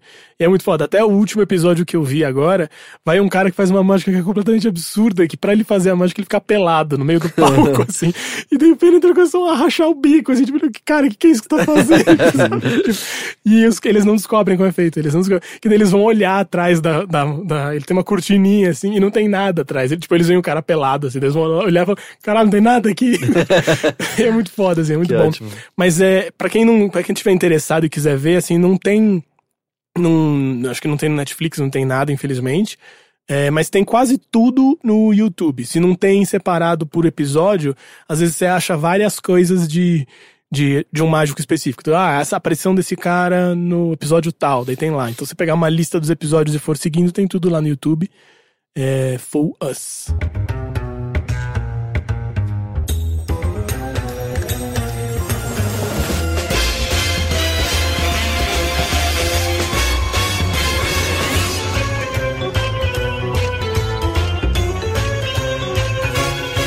Eu queria falar de duas coisas que eu assisti. Sim. Uma é que eu fui numa cabine semana passada, eu acho que o filme não estreou ainda, eu não sei agora a data de estreia, mas eu fui ver aquela nova animação, A Vida Secreta dos Bichos. Ah, Sabe? sim. Sim. É do mesmo estúdio que fez. É da DreamWorks. Não, não é DreamWorks. Não era DreamWorks, eu acho que é uma coisa menor, talvez. Não, mas eles fizeram outras animações. fama- Eu, eu tô tão por fora do mundo das animações em 3D, cara. Aham. Porque eu lembro que no passado eu era meio fascinado, sabe? Eu sempre gostei muito de animação, mas eu me desliguei totalmente. A Vida Secreta dos Bichos conta. é, Eu acho que a parte mais interessante dele é o começo, assim, que é, o- é, é uma Nova York, na- que é muito bonita, limpa e, tal. Mas é o que acontece quando os donos dos bichos saem pra trabalhar e a vida deles, vamos dizer, nessas tardes de abandono. E o Toy assim. Story dos bichos. Perfeito. Era exatamente essa frase que eu ia falar em breve, você já resumiu. Esse filme é Toy Story dos bichos. Sem a qualidade de Toy Story. É... E aí é meio divertido, assim, ver como eles agem, o que os cachorros pensam e como os gatos são blasé e tal. Até que certo dia, ou a casa lá do, do cachorrinho protagonista, a dona dele é, adota um novo cachorro. Eles se desentendem, tal qual quando o Buzz chega na, na casa de Uhum. brinquedos. Eles se desentendem e, por acidente, os dois acabam indo parar longe da casa deles, no meio da cidade, qual, em perigo. Tal qual como Tal o qual Buzz. o Buzz. Aliás, tal qual o Woody e o Buzz em Toy Story. Então, assim, é tota- E enquanto eles estão é, tentando retornar, eles têm que enfrentar certos perigos da cidade, que é uma gangue de animais que querem acabar com os humanos, que é meio como o. é Andy? Não, Andy é o dono deles. Andy é o né? dono, é, É, o vizinho, é. o vizinho meio que quer quebrar os brinquedos Sim, e tal. E tem, dele. tem aqueles brinquedos bizarros, aquela ca- cabeça de boneca com umas, com umas coisas de aranha. É. muito boa aquela cena. Eles estão tentando procurar eles, enquanto ao mesmo tempo o outro grupo de animais está tentando resgatá-los, meio como os outros brinquedos no quarto. Hum. É... Então é muito Toy Story com bichos. Uhum. Eu não acho que seja um filme ruim, mas eu acho que é uma daquelas animações em que não dá pra dizer é pra todas as idades. É claramente uma, informa- uma animação mais infantil, assim. As piadas são bem mais batidinhas, as piadas são mais pastelão, mais visuais, volta e meia. As sacadas são sacadas muito óbvias, assim, piadas que você já viu repetidas em trocentas outras animações e tal. Nada que chegue a ser tedioso, chato, apesar que eu dei uns bons bocejos mais pra perto do final, mas é uma animação que você quer levar o seu filho pra assistir junto, o seu sobrinho, sei lá quem e tal, mas é não é uma coisa do tipo Zootopia ou um Toy Story 3, ou que você, ah, só vamos à noite na sessão, dois adultos assistir como casal, e ah, que filme legal, que filme divertido. Não, não é essa pegada. Não é porque a gente já viu essa história 15 vezes, né? Desde o Toy Story. É. né? E é uma pena só que a cabine era dublada, porque no original a voz do protagonista é o Louis C.K. Ah, que legal. É, e, e, e parece que um dos bichos também é, é dublado pelo Hannibal Buress. E Uau. então, tipo, não, não, não pude ver nada disso. Mas isso é louco, né? Que até que ponto, assim, às vezes, às vezes pode ser uma crítica a isso, do tipo, ah, é a mesma história do Toy Story, não sei o que lá. Mas, Mas quando- até que ponto tem que, não, não tem que ser atualizado É, também porque Toy isso, Story é sabe? meio velho em termos de qualidade de animação. Não de roteiro e tal, mas a qualidade da animação em si tá super ultrapassada. Eu acho que a animação em si é boa, mas a, a tecnologia usada ali era, era mais pobrinha, né? Uhum. Então, então, sim, eu acho que soa meio É. velho. Acho Mas- que nem só isso também, né? Que acho que tem, tem essa coisa de vários filmes. es- Enfim, em grande parte esses filmes são um roteiro bem. Várias dessas animações infantis, né? A gente já meio é previsível, sabe? A mesma história que a gente já viu 15 mil vezes. Mas, por exemplo, rola, sei lá, um Brave da vida, que daí coloca uma personagem feminina super forte, sabe? Então, às vezes são atualizações importantes pra ter no mundo também, sabe? Tipo, pega aquela história que, e atu- atualiza de alguma maneira, sabe? Uhum. É, eu não sinto que tem algum ponto tão forte assim, mas é como você tava falando, o Labirinto foi o primeiro filme que você viu que tinha aquele final de era tudo, sua imaginação. Sempre é a primeira coisa de alguém, né? Sim. Então, mas é uma animaçãozinha bonitinha. Eu acho que a qualidade da animação é boa. Eu gostei especialmente, ironicamente, o design dos humanos é fantástico, assim. Eles são muito variados e, e- e legais. É... é toda uma gama de pessoas nessa cidade. E a cidade de Nova York é linda. Obviamente é uma cidade completamente falsa, né? É uma cidade bonita, limpinha, todo mundo tem empregos que sustentam eles em apartamentos confortáveis e grandes. E Aham. pelo que eu entendo, essa não é a realidade de, de Nova York. Parece que não. É, mas, mas ah, tudo bem, né? Você tem que fazer as crianças terem algum tipo de esperança por alguns anos pra depois destruir tudo e mostrar a realidade pra elas, né? Então a animação tem pra isso.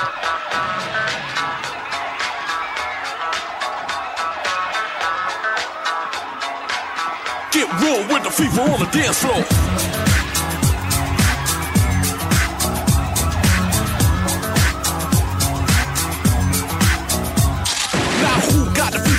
Flame? Who can the way that I flex on the track? Conclusion rampage. Ricky Rick on point with the knife I style for my.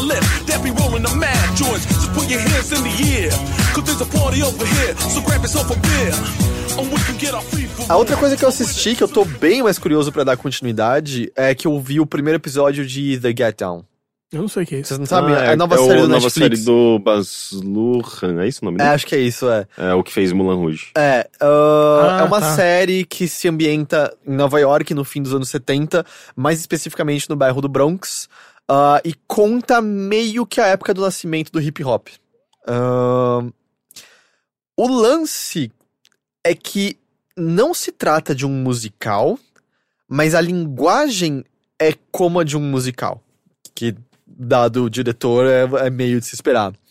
Então, existem coisas que se você não tá muito preparado pra isso, meio que te pegam de choque porque elas não têm por mais que a gente esteja falando de uma realidade terrível, sabe? A gente tá falando do Bronx mais na época talvez mais violenta. ahn, já é um pouco pós, vamos dizer, o ápice dos movimentos civis, mas a gente tá falando de uma, de uma sociedade que põe negros à sua margem completa, pessoas. O protagonista mesmo, assim, é um dos, dos poucos momentos emocionais do primeiro episódio.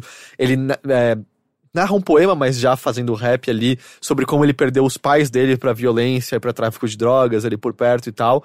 É, por mais que a gente tava falando de uma realidade extremamente opressora e terrível e que tratava pessoas como cidadãos de segunda classe, boa parte da violência, de novo, no primeiro episódio, da violência e de assuntos mais sérios, ah, não tem peso necessariamente, porque elas são meio caricatas, meio quase cartunescas. Uhum. Ah, os próprios antagonistas, por assim dizer, não parecem nunca ameaçadores. As cenas de tiroteio, de pessoas morrendo e tal, são plásticas de uma maneira meio cômica quase, sabe?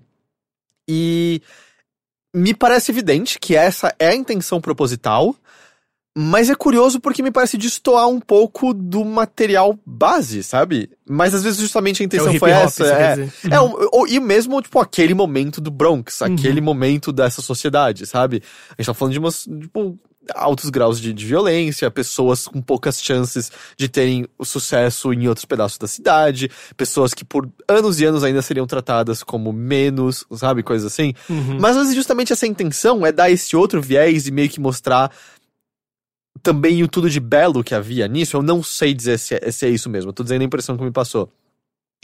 E aí o curioso é que eu não sou um, um expert de hip hop, não, não conheço tanto assim. Eu conversei um pouco com o Gus, que, que gosta muito mais, entende muito mais. Me falou de algumas das figuras que já estão aparecendo desde o primeiro episódio, que acabaram se- sendo cernes, ah, figuras centrais para pro desenvolvimento dessa cena e do, do estilo musical e tal. Mas é muito legal porque o grupo de protagonistas, que são mais uns garotos e umas garotas, eles estão no momento da descoberta do que é o hip hop e por conta disso eles têm ainda um pé no disco, sabe? Uhum. Então boa parte do primeiro episódio também envolve eles indo pra uma balada disco e, e pegando meio que a essa altura, fim dos anos 70, já é meio que o rabicho dessa cena, né? Já, já é meio saindo Sim. de voga e tal. Ao mesmo tempo, quando eles até entram em contato com o hip hop, há o primeiro, aquele primeiro contato de pessoas olhando como eles estão vestidos, tipo, que porra de estética é essa, sabe? Uhum. Tipo, o que, que você tá fazendo? Você parece um velho aqui.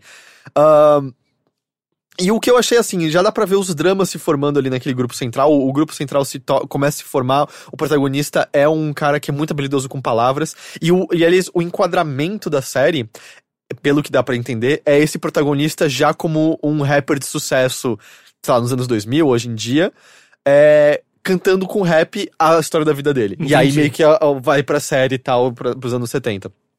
E ele é um cara muito habilidoso com palavras, desde pequeno e tal. E o outro núcleo é o, um de um garotas, tem uma que ele, é muito, que ele gosta muito, e é uma garota que canta muito bem, que o lance dela, eu quero cantar, eu quero ser uma cantora de sucesso, mas ela tem uma família extremamente religiosa, que o pai fala que tudo que não é da igreja é música do diabo, é influência do diabo, e ela é oprimida por ele por conta disso e tal. Mas ao mesmo tempo, como eu falei, essa veia cômica é, passa por tudo. Então, uma das figuras que acaba meio que levando eles a, a- a- e mostra o que é o hip hop, o que é o The Get Down, é o. Puta, como é Shao alguma coisa, eu esqueci. Que é um dos caras que tem aquela influência, tipo, ah, ele é o Shaolin, não sei o que lá, ele faz movimentos a lá Bruce Lee, o cara que toca lá, o, que faz os remixes ali na hora com os discos, é o Grandmaster, parará. Aham. E eu, eu não sabia que essa influência era tão forte. Eu sei do Wu-Tang Clan, obviamente, e tal, mas eu não sabia que essa influência era, permeava o meio do hip hop como um todo e tal. Uhum. Mas acaba sendo caricato, porque o cara fica fazendo movimentos tentando imitar Bruce Lee e tal, e obviamente é só um pastiche daquilo, sabe? Não tá saindo realmente. Sim. Ah, e pra mim, o outro destaque do grupo de protagonistas, assim, o protagonista é fantástico, fantástico. Tipo, nunca tinha visto outra coisa com esse ator, mas gostei muito dele. O melhor amigo dele ali também, eu não decorei o nome dos. Acho que o protagonista é Ezequiel, eu não decorei o nome do amigo dele. Mas o Jaden Smith faz um outro personagem de, de aparecimento menor. E eu tô amando esse personagem, assim. Uhum. Porque parece um personagem que quase nasceu daqueles tweets loucos do Jaden Smith, sabe? que legal. é. É bom ator? Eu não, sei. Cara, eu acho que pra idade dele, sim. Aham. sabe? Ele tem o É, quê? Uns 16, 17 Eu anos? acho que por aí, talvez até menos. É, eu. Tipo, o. O. Kung Fu Kid lá, o remake do Karate Kid. Aham. É um filme ruim, mas não é culpa do Jaden Smith o filme ser ruim, É, sabe? eu acho aquele, que. outro, fi- aquele outro filme de ficção científica que ele fez com o pai dele. Ah, mas esse é uma, foi o Gary É. Whitta que escreveu. Esse filme é uma bosta completa Sim. em todos os aspectos. Mas assim, eu não acho que nunca é culpa do Jaden Smith esses filmes serem ruins, sabe? Sei, eu sei. acho que, ah, ele é um ator mirim fazendo o trabalho dele.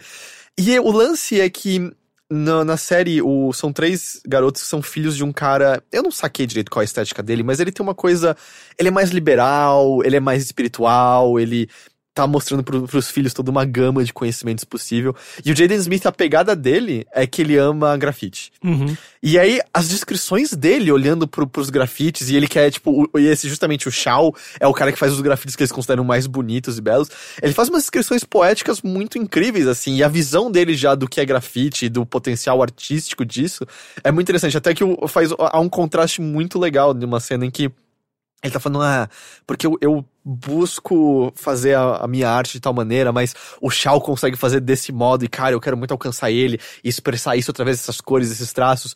E aí a série corta pra mostrar meio que os candidatos a prefeito de Nova York falando, obviamente numa região longe do Bronx, muito mais central, muito mais rica, falando, porque a, cidade tá infestada de crime e esse grafite horrível em Uhum. todo lugar.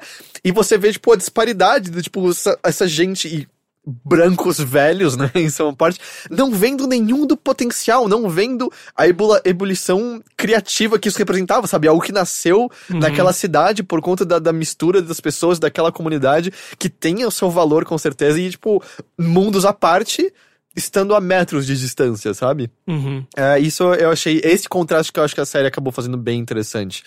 Ah, tem até um personagem que fala, tipo, ah, você acha que aquilo é sujeira? Daqui a 10 anos eu vou tirar esse muro daqui, botar no MoMA e vai estar todo mundo olhando. E meio que foi o que aconteceu, né, em certa Sim. medida. É, então, eu, eu- o que eu tô achando mais curioso dela, e não tá necessariamente me desagradando, é só um sentimento de estranheza, é esse ir e vir entre, parece que esses dois tons. Uhum. Entre, puta, é sério, é uma, é um, são tempos difíceis pra essas pessoas, é, elas têm menos chances, elas têm que lutar o triplo, quádruplo do que outras pessoas nessa mesma cidade. Enquanto de repente ele envereda para o que parece mais um musical e vira quase um desenho animado, sabe? É, É que tem, tem também aquele lance de se você só assume um tom, é, é como se você tivesse, putz, outro drama com é, é, esse tema. Tipo, é meio que vamos virar o disco e mostrar, tipo, um lado às vezes mais é, vitorioso de- de- sobre, tipo, essas, essas questões que todo mundo sabe que elas existem, que são coisas relevantes, e ainda mais, tipo, uma época que foi difícil pra um, pra um público que morava na periferia, que, tipo, a, a, pra gente isso é muito, sabe, tipo, é muito verdade ainda até hoje. Principalmente, sei lá, tipo, na, em comunidades mais carentes no Brasil, no Rio de Janeiro. Mas, é, é, parece que você tem essa, eh, tipo, histórias que assumem essa perspectiva mais depressiva, sei lá, tipo, Cidade de Deus, eu acho que é uma, uma delas. Mas ao mesmo tempo Mas- você tem momentos de comédia no meio da Cidade de Deus também. Sim, tem algumas partes um né? pouco mais leves, né? Mas eu acho que, que pode ser interessante fazer essa. mostrar também que não é só problema, sabe? Tipo, é uma comunidade viva e rica em cultura, eles têm suas, suas próprias, seus próprios hábitos e têm suas, eh, seus próprios valores, e isso é uma coisa bonita de se ver também, sabe? Tipo, então é, É. legal mostrar um pouco das É duas que ao mesmo coisas. tempo eu só acho que. Eu não sei quantas séries quiseram explorar, tipo, o nascimento do hip hop, sabe? Em si, de maneira mainstream no Netflix, por exemplo. Uhum. Então eu não sei, às vezes o, o- Por isso que o tom me, me surpreende um pouco, mas ao mesmo tempo tem algo de original nesse processo, sabe? É, eu, não- eu, eu não assisti, não sei do que você tá falando, assim, mas a impressão que eu fico é que eu fico preocupado com essa. Nem tanto por ser alegre, ou ser feliz, ou ser divertido, mas por essa estetização, sabe? De você pegar uma coisa, uma estética que é completamente de outro lugar e adaptar nessa realidade que é completamente diversa. É, sabe? me assim? lembra. Qual é aquele pintor que a gente acha uma bosta que pintava escravos, mas de maneira bonitinha e leve? Debré? Hã? Debré? Não sei, é que o Pasto odiava também. Debré. É, que é meio isso, assim, pegar algo que foi terrível como escravidão. E pintar como se fosse uma pintura vitoriana. é, e tipo, exato. cara, eu acho que você tá perdendo ponto, sabe, do negócio. Você tá, tipo, alterando o que foi, na verdade, com isso. Eu acho que, acho que pode ter ganhos e perdas, né? Que eu acho que no caso é. É, é a mesma sensação que eu tenho quando assisto Le Misérables, sabe? Assim, tipo, que é aquele musical, ah, não sei o quê. E é um assunto.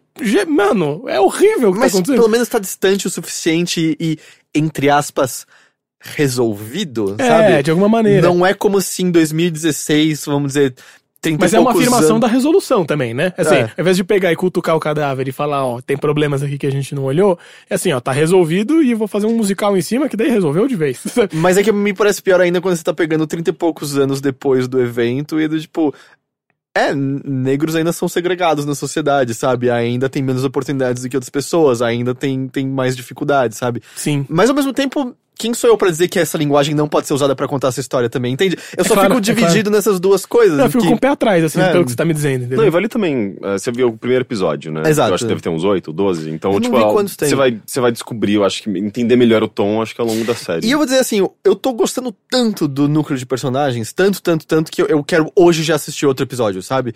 É, e normalmente eu gosto de dar um tempo entre cada episódio. Aliás, pra deixar claro, eu assisti hoje o primeiro. Eu acordei mais cedo pra assistir e tal. Caralho. Porque, ah, porque eu queria, tipo, ter assistido pra falar aqui, daí eu acordei um Não, eu tô mais curioso cedo. pra ver também. E o Mas, piloto é, tem uma hora e meia, é quase um filme. Ah, assim. legal. Mas, é, mas, tipo, ainda bem, assim, tipo, que você tá com vontade de ver. Exato, porque, eu, tô- eu quero mu- é, eu quero ter a companhia daqueles personagens por mais tempo, Entendi, sabe? porque Netflix, né, as séries da Netflix, eu acho que tem, elas em geral são bem medianas, né? Então, é é bom que tenha aparecido alguma que pelo menos você também, eh, tipo, continue com essa pilha de querer ver e terminar. É, porque isso eu acho que é 50% do caminho andado, né? Você criar uma premissa muito boa. Uhum. E se a premissa é boa, o núcleo é bom, assim, de, de personagens, putz, é só dar asa pra eles e vendo o que acontece. Claro, né? Tô, E não tô simplificando um problema, outro- mas- Porém, como eu falei, eu nunca consegui me aprofundar em hip hop, nada, tipo, nunca foi a minha estética, nunca foi tipo de música que eu gostava. Eu tô meio que com anotaçõezinhas, sabe? Tipo, coisas tocando na série, tipo, tá, peraí, acho que eu quero ouvir isso mais a fundo. Eu quero pelo menos entender isso aqui, sabe, agora. Pelo menos tá me atiçando uma curiosidade que eu nunca tive de outra forma. É, que foi, tipo, acho que tem gente que fala que é revolução hip hop, né? Usa esse termo no lugar e faz todo sentido. Sim, com porque certeza. o negócio, o cara mudou a música pra sempre, o hip hop mesmo, assim, sabe? Não é. E é muito louco que, é, justamente por isso, né? Surgiu super da falta, né? Surgiu super da necessidade, assim, né? Que, tipo, essa coisa que é muito culpada, acho que, do hip hop ter, ter, ter é, aberto as portas pra música eletrônica de um jeito muito mais pop do que havia sido feito até então, né? E era uma coisa completamente da necessidade, assim, que era a bateria eletrônica que é o clássico do hip hop, que é a 808, que todo mundo que já mexeu com música eletrônica já ouviu falar da 808 em algum lugar. eles começaram a usar em hip hop porque não custava quase nada, assim. Era um lixo, sabe? A tralha velha da Holland, desse tamanho, assim, horrível de carregar. E, é... Só que hoje em dia é, tipo, um dos equipamentos mais caros que existem, porque Porque você é... tem aquela sonoridade. Porque aquela sonoridade foi o que construiu o mundo do hip hop inteiro, sabe? Tipo, Assim, parece que o hip hop foi construído a partir de um som, que é o som do, do bumbo da 808, sabe? Assim, então é muito louco ver como, como, assim, foi uma mudança muito drástica na, no- na, história da música, totalmente. E ver como ela também surgiu das limitações, sabe? E que deveria uma Uhum. Que é coisa que- tautológica, que é assim. aquela- são volta e minhas limitações, né? Que fazem Exato, é, é. as coisas legais surgirem. Né? É que você puxa o limite daquele equipamento mesmo. No caso, é uma questão, acho que de equipamento mesmo, sabe? Não tenho equipamento pra fazer isso, então eu vou pegar esse aqui e vou tentar fazer o melhor possível com ele. E daí você surge esse um estilo musical inteiro, sabe? É muito louco. É, então, e eu- acho que essa mágica desse momento, sabe? Do tipo, algo grande tá pra surgir, que vai mudar, pelo menos vamos dizer, a música ocidental, pop, como a gente a conhece como um todo, sabe? Uhum. Porque, tipo, a gente vê as ramificações, sabe? A gente viu os anos 90 e anos 2000 como o próprio rock como um todo foi alterado completamente por isso, né? Criou-se uma amálgama dos dois é, no- na, na esfera mais popular, sabe? Tipo, é, é, ele foi não subsumido, mas alterado no processo, né? um Toda banda outro. de rock tem alguma música em algum disco com, com rima no meio. É. Todas tem nos anos 90. É, tipo, todas. até Evanescence, tá ligado? então é, é meio que interessante, parece. E, e é nisso que eu acho que a, a estética levemente cômica, en- enveredando tanto pra esse ah, o Shaolin, não sei o que lá, faz sentido, porque dá essa pitada quase mística a esse momento, de tipo, a gente tá diante de algo que é realmente especial, sabe? Uhum. E, e poucas vezes na vida você vai ter a consciência de que algo grande tá pra acontecer, assim. Sim. É, então, nisso ela acaba sendo, fazendo sentido. Bom, tá na Netflix, The Get Down, tipo, qualquer um que tá na Netflix tá gigante assim que você entra, porque é a nova série deles agora. Ah, eu, eu tô achando bem legal. Eu tô. Eu tô. Eu, eu quero muito assistir o resto, com certeza.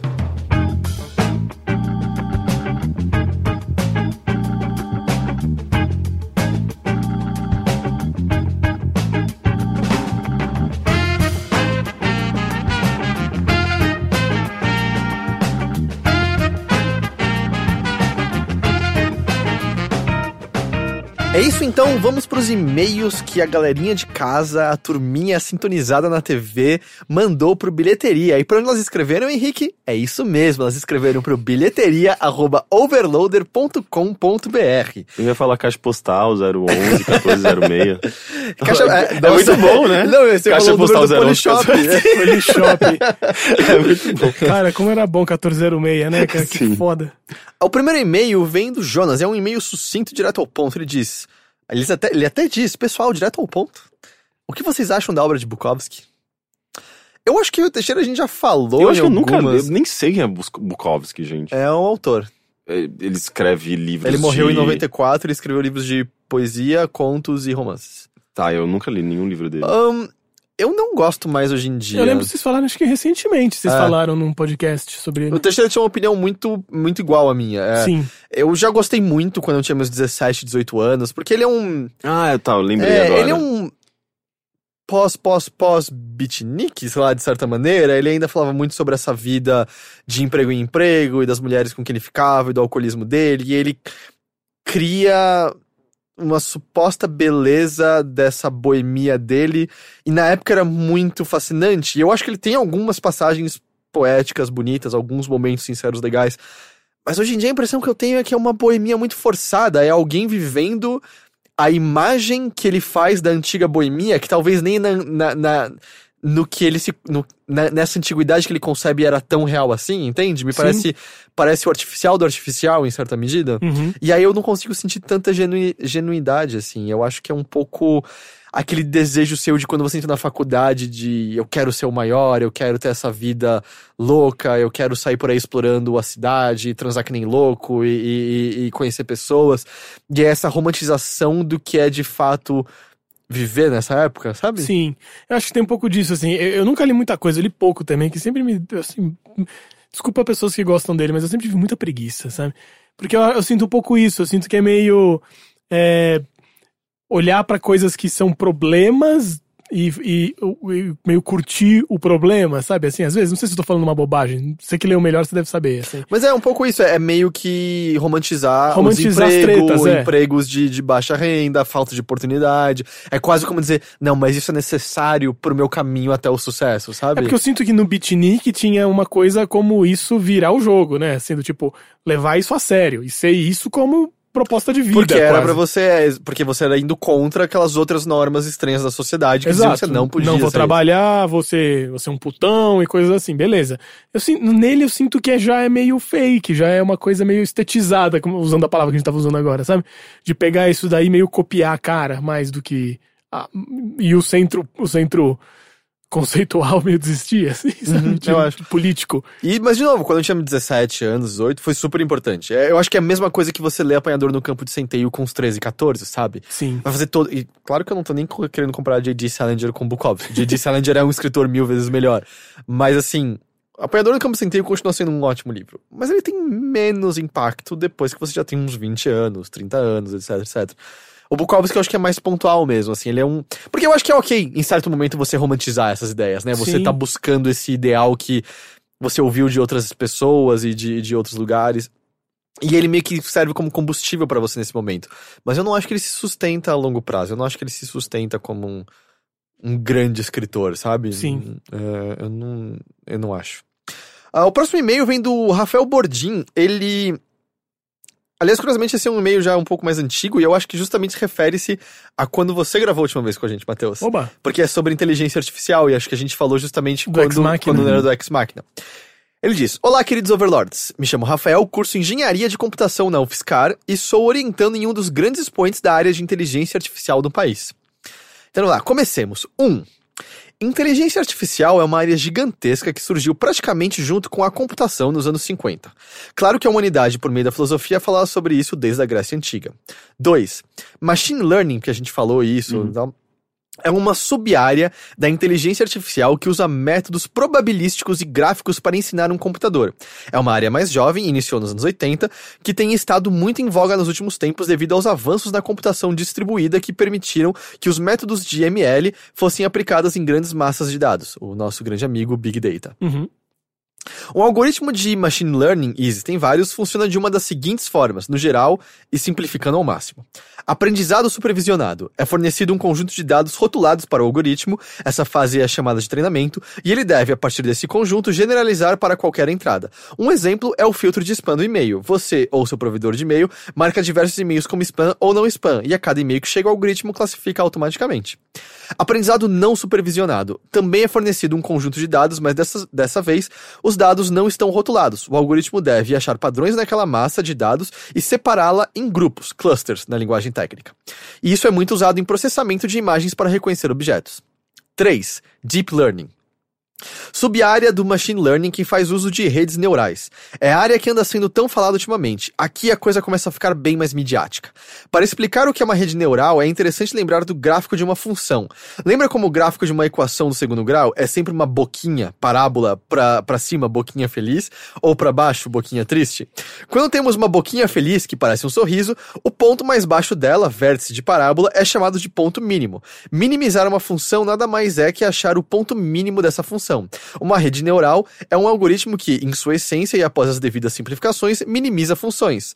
Ponto. É apenas isso. Uma rede neural faz isso primariamente através de um algoritmo chamado gradiente descendente, que é esse que a gente está buscando. Desculpa, não resisti.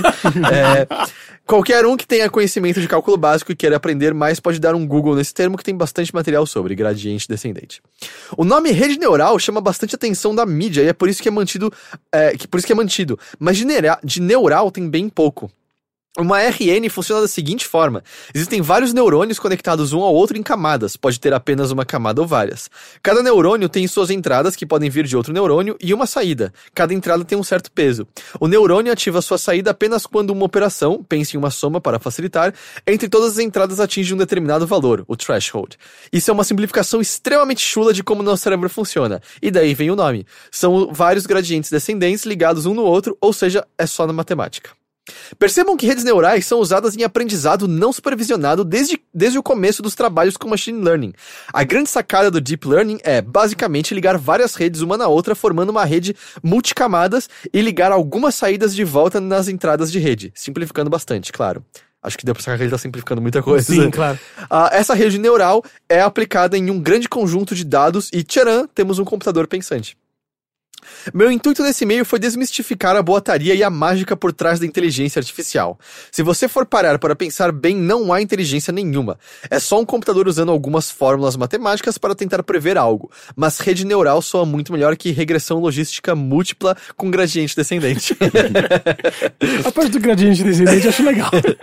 Acho interessante deixar a definição de machine learning mais usada. O responsável por essa definição chama-se Tone Mitchell. É autor do livro texto mais usado da área, professor da Carnegie Mellon University e ex-orientador do meu orientador. Disse que um programa de computador aprende. Aliás, abre aspas. Disse que um programa de computador aprende com uma experiência E com relação com uma tarefa T e medida de performance P se a performance P do programa na tarefa T aumenta conforme a experiência E Essa parte no final eu não entendi nada. Você pode pular. Espero que esse e-mail tenha contribuído para o intelecto dos senhores e me coloco à disposição para tirar quaisquer dúvidas e, quem sabe, participar de algum programa sobre o assunto. Abraço a Olha, todos. seria ótimo, né? Ah, ainda... PS, deixo também o sistema desenvolvido em uma parceria entre o laboratório que faço parte e o laboratório Tom Mitchell na Carnegie Mellon University. Ele se chama NEL, N-E-L-L, que significa Never Ending Language Learning. O objetivo do projeto é criar um sistema que aprenda, o, ah, que aprenda lendo a internet. É tipo aquele Twitter, será? Que fizeram, que virou racista acho que a gente e nazista? falou sobre isso na faculdade. Eu lembro de ouvir Ah, falar é? de Neo. Eu não me lembro. É. A Nel aprende categorias, por exemplo, cidades. É, Você sabe que ele é muito técnico, porque quando ele põe exemplo, ele põe E.G. tá ligado? Aí sim. É, instâncias dessas categorias, exemplo, São Paulo. Relações entre categorias, cidade, esta localizada em país. E relações entre instâncias, São Paulo, esta localizada em Brasil. Para acessar a Nel e ver tudo que ela aprendeu até agora, clique. Bom, ele botou o link, botou aqui. A Você Nel não quer falar pra, pra quem é que tá, é, não tá, não tá com, eu, tipo, só copiei o link, entendeu? Eu Ah, esqueci de ok. botar o endereço em si. Deixa eu ver se eu consigo. Eu não vou conseguir aqui, peraí. A, a Nel também tem um Twitter que é, é arroba C-M-U-N-E-L-L. Semunel. Onde ela pergunta se o fato que ela aprendeu é verdadeiro ou não. Espero que gostem. PS2! Um dos pioneiros do desenvolvimento da área de inteligência artificial no Brasil é uma mulher. O nome dela é Maria do Carmo Nicoletti. E atualmente é professora aposentada da UFSCar. Apesar de ser aposentada, ainda publica e tem um H-Index, que é métrica meio controversa para a qualidade de um pesquisador de 12, que é considerada alta nessa área do Brasil. Segue a página do Google Scholar dela, tem o link aqui também.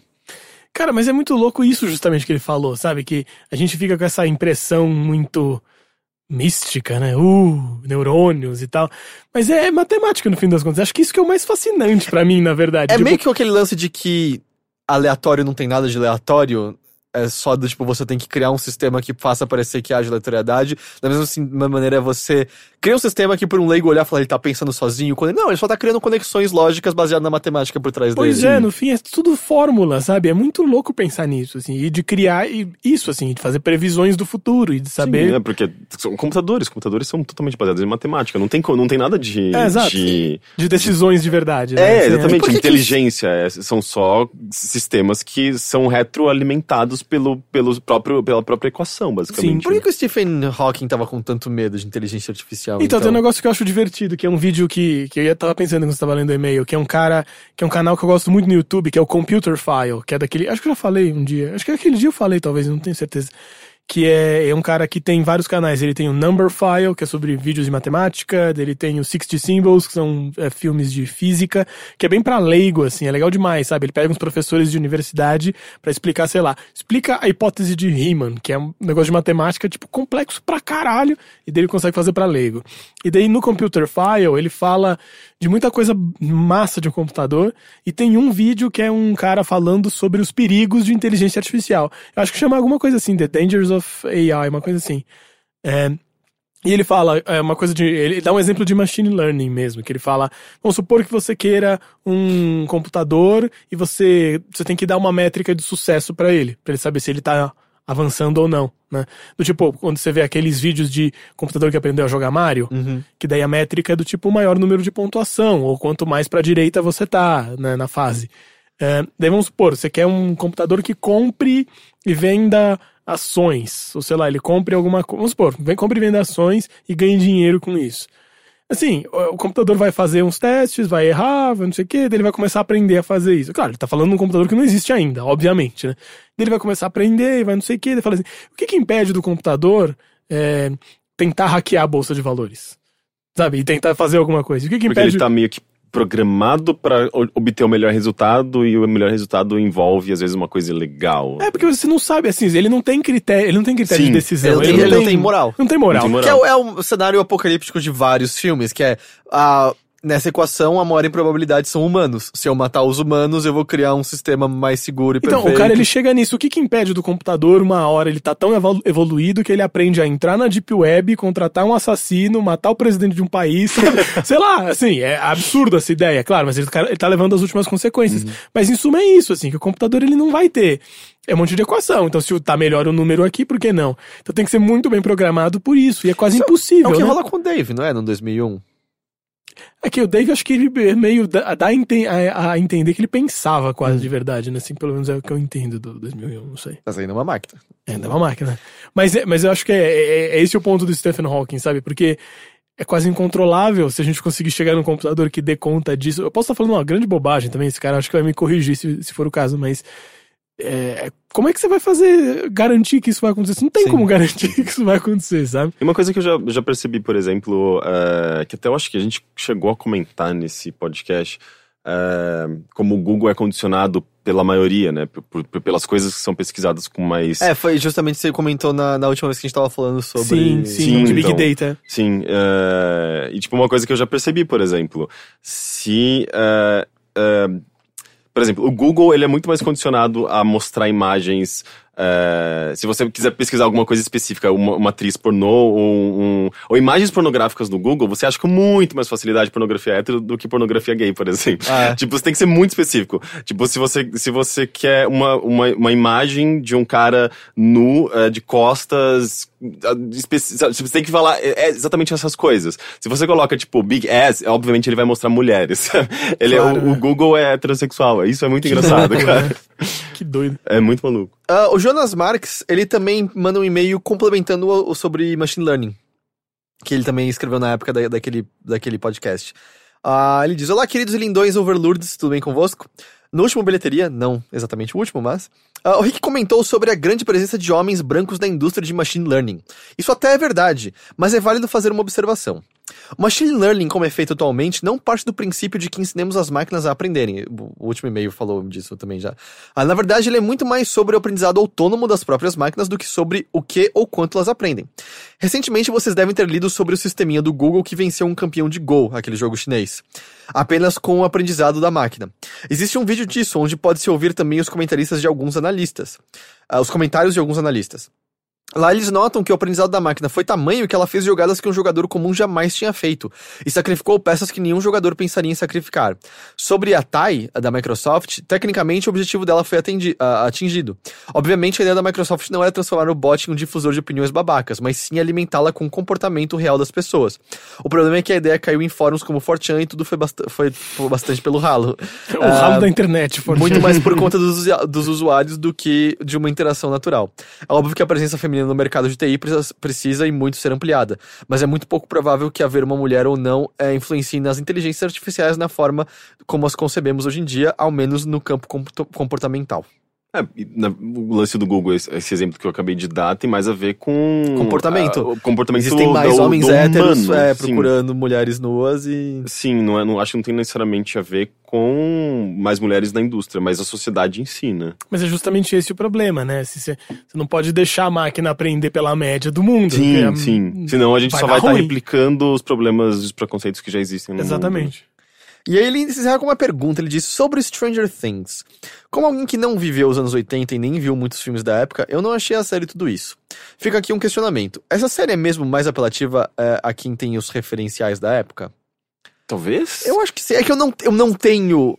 Eu não não tenho os referenciais da época. E então eu não tenho como falar pelo ponto de vista fora desse âmbito. Não, dá pra ver, assim, tipo, é uma série muito baseada em vários clichês e é, tem coisas ali que se, você, se você não, não, não achar interessante a trilha sonora ou a, não ter algumas referências ou, ou, ou, ou- sentir a vibe, tipo aquela questão da atmosfera mesmo, que é muito bem construída, se nada disso acho que te agradar, você não, talvez você só consiga ver a série de clichês, sabe? Que pode ficar meio, ah, isso não parece de muita boa qualidade. Mas é ok você não gostar. É, tipo, meu irmão, Sim. ele tem as mesmas referências que eu dos anos 80.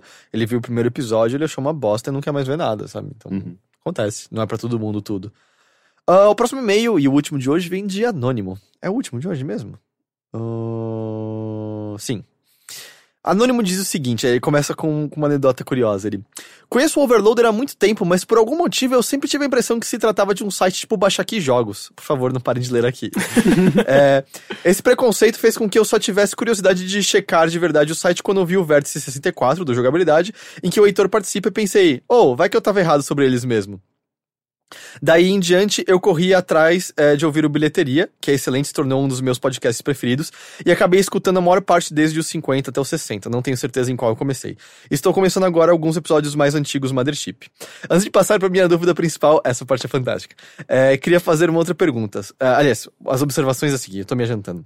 Quais podcasts vocês acompanham? Então, só dando. É, sei lá, eu já falei algumas vezes, eu ouço muito Bombcast, o Beastcast, eu gosto do Pen Sunday School, que eu falei hoje aqui mesmo. Eu gosto do Invisibilia, que recentemente teve novos episódios. Foi, aliás, até um ouvinte do, do, do, do Bilheteria e do Mothership que me indicou um tempo atrás. Eu gosto do This American Life. Eu gosto do PS I Love You XOXO, que é um podcast é focado em PlayStation, mas eu gosto das opiniões sobre videogames deles, do pessoal do Kinda Funny Games. Eu não sou Ah. muito podcaster, mas uma coisa que eu gostava muito de ouvir são. Eu nem sei como anda atualmente, mas os podcasts antigos do Nerdist. Hum. Eu gostava muito de ir lá atrás e ver umas entrevistas bacanas, assim. É, quando eles têm um, um entrevistado da hora, os, os episódios são muito bons. É, não vale a pena te acompanhar, né? Assim, tem uns episódios que são bem chatos, mas quando É. você vê umas pessoas legais, é legal ouvir, assim. Tipo, até o do, do Gabe Newell, que é animal, Uhum. a entrevista com o Demi. É tão legal a entrevista que ele dividiu em dois episódios, de tão grande que foi e tal. Uhum. Então, as coisas bacanas. Eu não- também não sou muito podcaster, não. Eu sempre fui mais de ouvir algumas coisas aqui do Brasil mesmo. Sei lá, eu gostava de Mamilos, eu ouvi alguns episódios, eu gosto da maneira como eles tratam assuntos atuais com bastante clareza, sabe? Tipo, não são pessoas. Não são aqueles, eh, eh, eh, aqueles radialistas tradicionais e velhos, sabe? São pessoas como a gente, assim. Então, são, eu, eu acho eu gosto bastante da linguagem deles. Eh, Putz, fora isso, acho que eu, eu, eu vi pouca coisa, assim. Eu acompanhava alguns podcasts mais de música, mas eles eram mais como, mais como programas de música mesmo, tipo de rádio. Ah, mas acho que é mais isso. Mas é a parte que eu achei fantástica é essa primeira observação que ele faz. Sempre imaginei o Teixeira como um cara loiro e barbudo. Nossa, eu nunca imaginei ter Fiquei meio decepcionado quando descobri que estava errado. É, barbudo ele é, eu sei, né? mas Mas imaginar o. Teixeira loiro é muito bizarro pra Sim, mim. Tipo assim. um viking, né? Tipo, É, eu tô imaginando ele assim. agora igualzinho, só que uma puta cabeleira loira. tá? Cara, alguém faz um Photoshop disso, por favor. Observação 2. era pro Teixeira, o Teixeira não está indo aqui. Mas ele fala que recentemente ouviu o Muito Amor e, cara, que podcast maravilhoso. Bem que poderia rolar mais uma temporada, né? Eu, pelo que eu entendo, sem chance, porque o Knicks não tá mais querendo tocar esses projetos. Enfim, vamos à dúvida do Anônimo. Antes de mais nada, é melhor contextualizá-los. Eu sou uma pessoa muito tímida. Não apenas, mas principalmente com meninas, mas com pessoas da mesma faixa etária que eu em geral, o que sempre me garantiu uma certa dificuldade em fazer amigos e me enturmar com as pessoas. Eu não me considero feio 100% do tempo. Eu, cara, essa definição é perfeita. Eu muito entendo boa. ela muito bem. Ah, mas por conta dessa timidez nos meus escassos 16 anos de vida, infelizmente ainda não tive a oportunidade de beijar uma garota. Ou seja, é, diferente da maioria dos meus amigos, eu ainda sou BV. Eu faço academia já há um ano, mas de uns meses pra cá eu comecei a encontrar com uma menina aparentemente da minha faixa etária lá, ah, o que por si só é muito, mas muito raro, com uma certa frequência. Essa menina, cujo nome eu desconheço, é bom. Ela é linda. Pelo poucos de conversas que eu ouvi dela na academia, a maioria com os instrutores, etc., ela também parece ser uma pessoa legal e bom, meio que eu tô interessado nela. O problema é que eu realmente não sei como chegar nela, visto que tenho pouquíssima experiência e muita vergonha e timidez. Pra falar a verdade, eu não sei nem se eu deveria tentar fazer isso. Eu ouvi hoje, é, ouvi hoje do Bilheteria 87, em que Teixeira fala que ele não tem mais paciência pra flertar e é mais direto. O que me fez pensar que talvez com uma abordagem do tipo, ô, então, a gente não se conhece, mas tá afim de sair e mudar isso? Eu não sentisse vergonha. Quer dizer, eu sentiria vergonha, mas no momento que batesse o arrependimento já seria tarde demais pra mudar de ideia. Mas depois eu cheguei à conclusão de que, além disso, provavelmente não daria certo, talvez fosse meio mancado eu abordar ela assim do nada. Não sei, o que vocês acham? Obrigado pela ajuda e pelas horas de entretenimento e companhia na academia. Desculpa pelo e-mail pequeno. Nossa, mas talvez. Esse é o primeiro que eu mando pra qualquer podcast, mas prometo que vou caprichar mais no próximo. Talvez isso seria. Isso, eu acho que isso seria meio direto demais, né? Ele, tipo, ele poderia simplesmente dar um oi, assim, É, as pessoas, que, oi, bom dia. Acho que pra deixar claro, acho que entre 16 anos e o direto de 30 anos do Teixeira tem uma É. diferença. Eu. Vamos tentar por partes. Vamos tentar focar primeiro no lance da garota da academia. Eu. Eu não sei se é se aproximar de alguém na academia é a coisa mais legal do mundo. Não, mas não é questão de se aproximar, é questão de convivência. Se você basicamente convive com ela na academia, naqueles momentos, é é uma questão de ser simpático, uma questão de, de você é, é, é, é, explorar a sua humanidade, sabe? Tipo, Uhum. oi, tudo bem? Como você tá? Tipo, você mora aqui, sabe? Tipo, isso já gera, é, é, já facilita esse contato que você tem toda a dificuldade, Uhum. sabe? É, talvez tipo, começar com uma conversa que não tem outras intenções, uma conversa que é Sim. só uma conversa. Porque o lance também que eu sinto é. Eu, às vezes a última coisa que ela quer é ser abordada por alguém lá. Ela tá de boa, é um lugar Não, mas que aí ela você tá cons- pressupondo. Eu né? sei, eu tô pressupondo, é uma possibilidade. do Tipo, ela já é uma mulher, ela já deve ouvir merda na rua o tempo todo. Tipo, sabe? Às vezes na academia é o lugar que ela tá de boa, treinando em paz, ninguém o Justamente saco porque dela. se você, se, se você chega, "Ô, oi, tudo bem? Tipo, como você tá? Tipo, sendo simpático, ela não vai pensar dessa maneira, sabe? Eu entendo, mas ao mesmo tempo, eu conheço pessoas que têm certos ambientes que tudo que elas menos querem é ser abordadas por alguém, entende? Eu, e eu não sei se a academia é o melhor lugar pra isso. Eu não sei. Eu tô eu lugar- não A academia é um ambiente no qual as pessoas flertam pra caralho. É, né? acho que é porque eu, é, sempre foi um ambiente no qual tava todo mundo em forma e eu não, e eu sempre achei, bom, aqui que eu não tenho chance nenhuma mesmo, vamos... Eu acho que sim, eu tenho a tendência a achar que é um ambiente meio vulnerável pra mulher, assim, que ela já tá, sei lá, com calça de lycra, etc, sabe? Tudo que ela não quer, sabe? Ela tá lá fazendo exercício, É, eu tô, eu tô dando minha perspectiva de gay na Pois é, academia, isso que eu ia que é um lugar de pegação forte. Não, né? exatamente. Eu acho que pra mulher é meio difícil, Hum. assim, cara. Sabe porque, tipo, já, já é meio constrangedor fazer academia pra todo mundo, certas coisas, É. sabe? E ainda você tá. Especialmente, tipo, sei lá, o instrutor vai lá e põe, tá aqui, ó, 20 de cada lado do supino. Vamos tirar um pouco? Sim. tipo o quê? 5 de cada?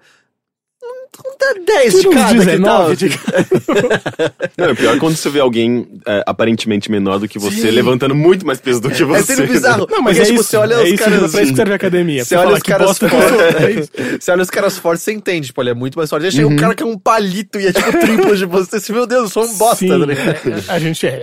É isso mesmo. Mas eu não sei, eu fico, eu fico meio aflito por causa disso, assim, sabe? Que é um lugar mega, tipo, puta, que, sabe? Alguém indo falar com uma, com uma mulher, é tipo, caralho, eu tô aqui fazendo meu exercício de boa, eu não quero Mas ser assim, assediado. eu Acho acho que comer um mumicate. Mas ainda assim, se você. Tipo, o lance de Tô dar um oi. Pokémon. Porque eu acho que é até melhor, assim, você, tipo, dar um oi em qualquer ambiente, né? Tipo, no elevador, no corredor do prédio, eh, do que só ficar aquela coisa constrangedora de vocês se conhecem, vocês estão praticamente se vendo todos os dias e ninguém fala nada, sabe? Eu acho isso bem, bem estranho. É que sabe o que eu acho? Que assim, sendo das minhas aflições de. de de eu, tô, eu tô voltando no tempo, porque agora eu acho que a vida muda, né? Então é muito difícil se colocar no lugar É, eu 16 lembro do anos, meu assim. nervosismo com 16 anos. Exato, e acho que pensando nisso, que também, talvez eu não me achasse bonito 50% do tempo, é um pouco pior. Enfim, é, o que eu lembro é de que acho que o problema é você falar, dar o oi pensando já nas próximas etapas e como se fosse chegar em alguma coisa. Isso é a Uhum. coisa mais aflitiva que É, existe. isso gera expectativa, Você já queria que até o- você tenha um diálogo pronto na sua cabeça de como as coisas vão. Exatamente, do tipo, ah, vou falar oi, porque daí depois não sei o quê, e daí depois de, sei lá, um ano eu vou transar com ela, sabe? E, e, cara, acho que isso é a coisa mais aflitiva e mais injusta que você tem a fazer. Então, assim, se for pra dar um oi, pra conversar com ela de boa, é porque você quer conversar com ela de Sim. boa e ver o que vai acontecer e vai, vai rolar alguma coisa. Se for assim, com um estratagema, que eu acho que é o que todo mundo meio faz quando tem 16 anos de idade, pelo menos era o que eu fazia, Se esforçando pra mostrar a melhor versão sua. E Exato. fica muito evidente o quanto você tá se esforçando. Exatamente. E nem só. E, e e é evidente e é tortu é assim, é muito torturante pra você mesmo isso, assim, você fala, ai, eu vou fazer isso, mas eu não posso chegar nesse ponto, então eu vou parar aqui, porque daí amanhã já vai estar melhor e daí eu falo isso. Tipo, bicho, sabe? Mas, mas será que, tipo, eh, por, olhares, assim, ele não percebe se ela, tipo, tem, se ela tem interesse em conversar Ela tem com ele? 16 anos, cara. A gente não percebe direito com 30. Tipo, com 16 é não tipo. sei, não sei, tipo, é porque. É aí que tá, eu não sei como que é isso no mundo dos héteros, porque, porque olhar pra gay é No muito Vale dos importante. É, é, no Vale dos É, héteros. não, é o, tem olhar assim- é importante porque é a única maneira que a gente tem pra se identificar, sabe? Tipo, é, é- é tanto. É, é- é meio que. É, rola, é o lance do flerte também, mas é meio que. Ah, ah, ah, você olhou pra mim e, e eu entendi no seu olhar que você tá me flertando e que você é gay, sabe? Então é meio que uma validação dupla. Caralho, mas passa tipo um letrelo, letreiro nesse, nesse olho, tá ligado? Não, é o famoso ou gaydar, se- né? É, O gaydar é um negócio basicamente. incrível. Mas ah, se não é necessariamente flertando, ah, é meio que. Você sabe que aquele cara olhou pra você e ele te analisou de alguma forma. Ele, tipo, um hétero não faz isso, é muito claro. Ele, O olho dele passa, eh, fica em você por alguns milésimos de segundo e vai embora. Um- o, o gay, ele, tipo, ele passa e permanece durante um tempinho, sabe? Toda É, vez que uma Gays garota. desse podcast, aprendam com o Henrique é, não, Toda vez que é uma garota me olha na rua, eu presumo que eu tô com o rosto sujo. tá? Não, Sim. então ela certamente, certamente tá reparando em você, né? Ou Tipo, na e eu, eu não sujeira. reparo nas garotas que reparam em mim. Isso na eu sujeira eterna da minha cara. Verdade, é só a minha alma Mas transparecendo. é, eu acho que às vezes vale você também tentar reparar se ela, se ela olha pra você, sabe? Se, se ela retribui esse olhar às vezes. É, mas o que eu acho que, como ele falou, né? Ele é BV. Então acho que talvez isso não seja uma coisa que ele saiba decodificar ainda, imagina. Hum, É. Não é tão não sei, simples é. isso. Que isso. Meu, Sabe, é, porque esse é um negócio louco, né? Hoje em dia, do tipo. É muito natural pra todo mundo aqui. é natural, mas às vezes não é difícil ainda. Pra mim ainda é difícil, do tipo, no sentido que você vai e você fala, essa pessoa tá interessada em mim ou Sim, não? de tentar Mas, decodificar. você Assim, vai, às mas, vezes quando mas você tá dessa vez você verifica, sabe, hoje em dia, do tipo. Então, você... mas essa é a diferença dos 16 pros 30 de você ser direto, né? Que daí não sei. É que eu não sei, eu sinto que hoje em dia é tudo muito mais tranquilo. Do tipo, eu lembro eu com 16 pensando, porra, eu vou transar algum dia, tá? Sabe? Tipo. Será? É, é, tipo, co- como eu vou fazer isso? Eu não sei nem Ai, como, como- Não, mas é tipo, é o normal pra todo, todo adolescente, sabe? Especialmente Sim. a gente era muito mais. Bom, não, você não namorou nessa época.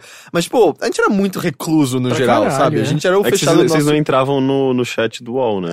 É, não, a gente entrava, eu via foto pornô e acabou, só ia embora. É, eu ia lá e marcava É, com o pessoal. Tipo, especialmente pra alguém recluso, era tipo, sabe, tipo, essa, esse universo de sexo e, e, tipo, se abrir, entre aspas, pra outra pessoa dessa maneira, era alienígena, sabe? Tipo, cara, como eu vou passar por esse processo? E acontece alguma coisa que se torna muito natural, ao ponto que hoje em dia não é surpresa que você consiga transar com outra pessoa, sabe? Uhum. É o que acontece meio naturalmente. do É, a tipo- partir do primeiro, da primeira vez, você entende um pouco melhor e você tem, a- você tem um pouco mais de coragem, né? Tipo, e, e percebe a, nat- a- a naturalidade do sexo. E Então eu acho fica que comum.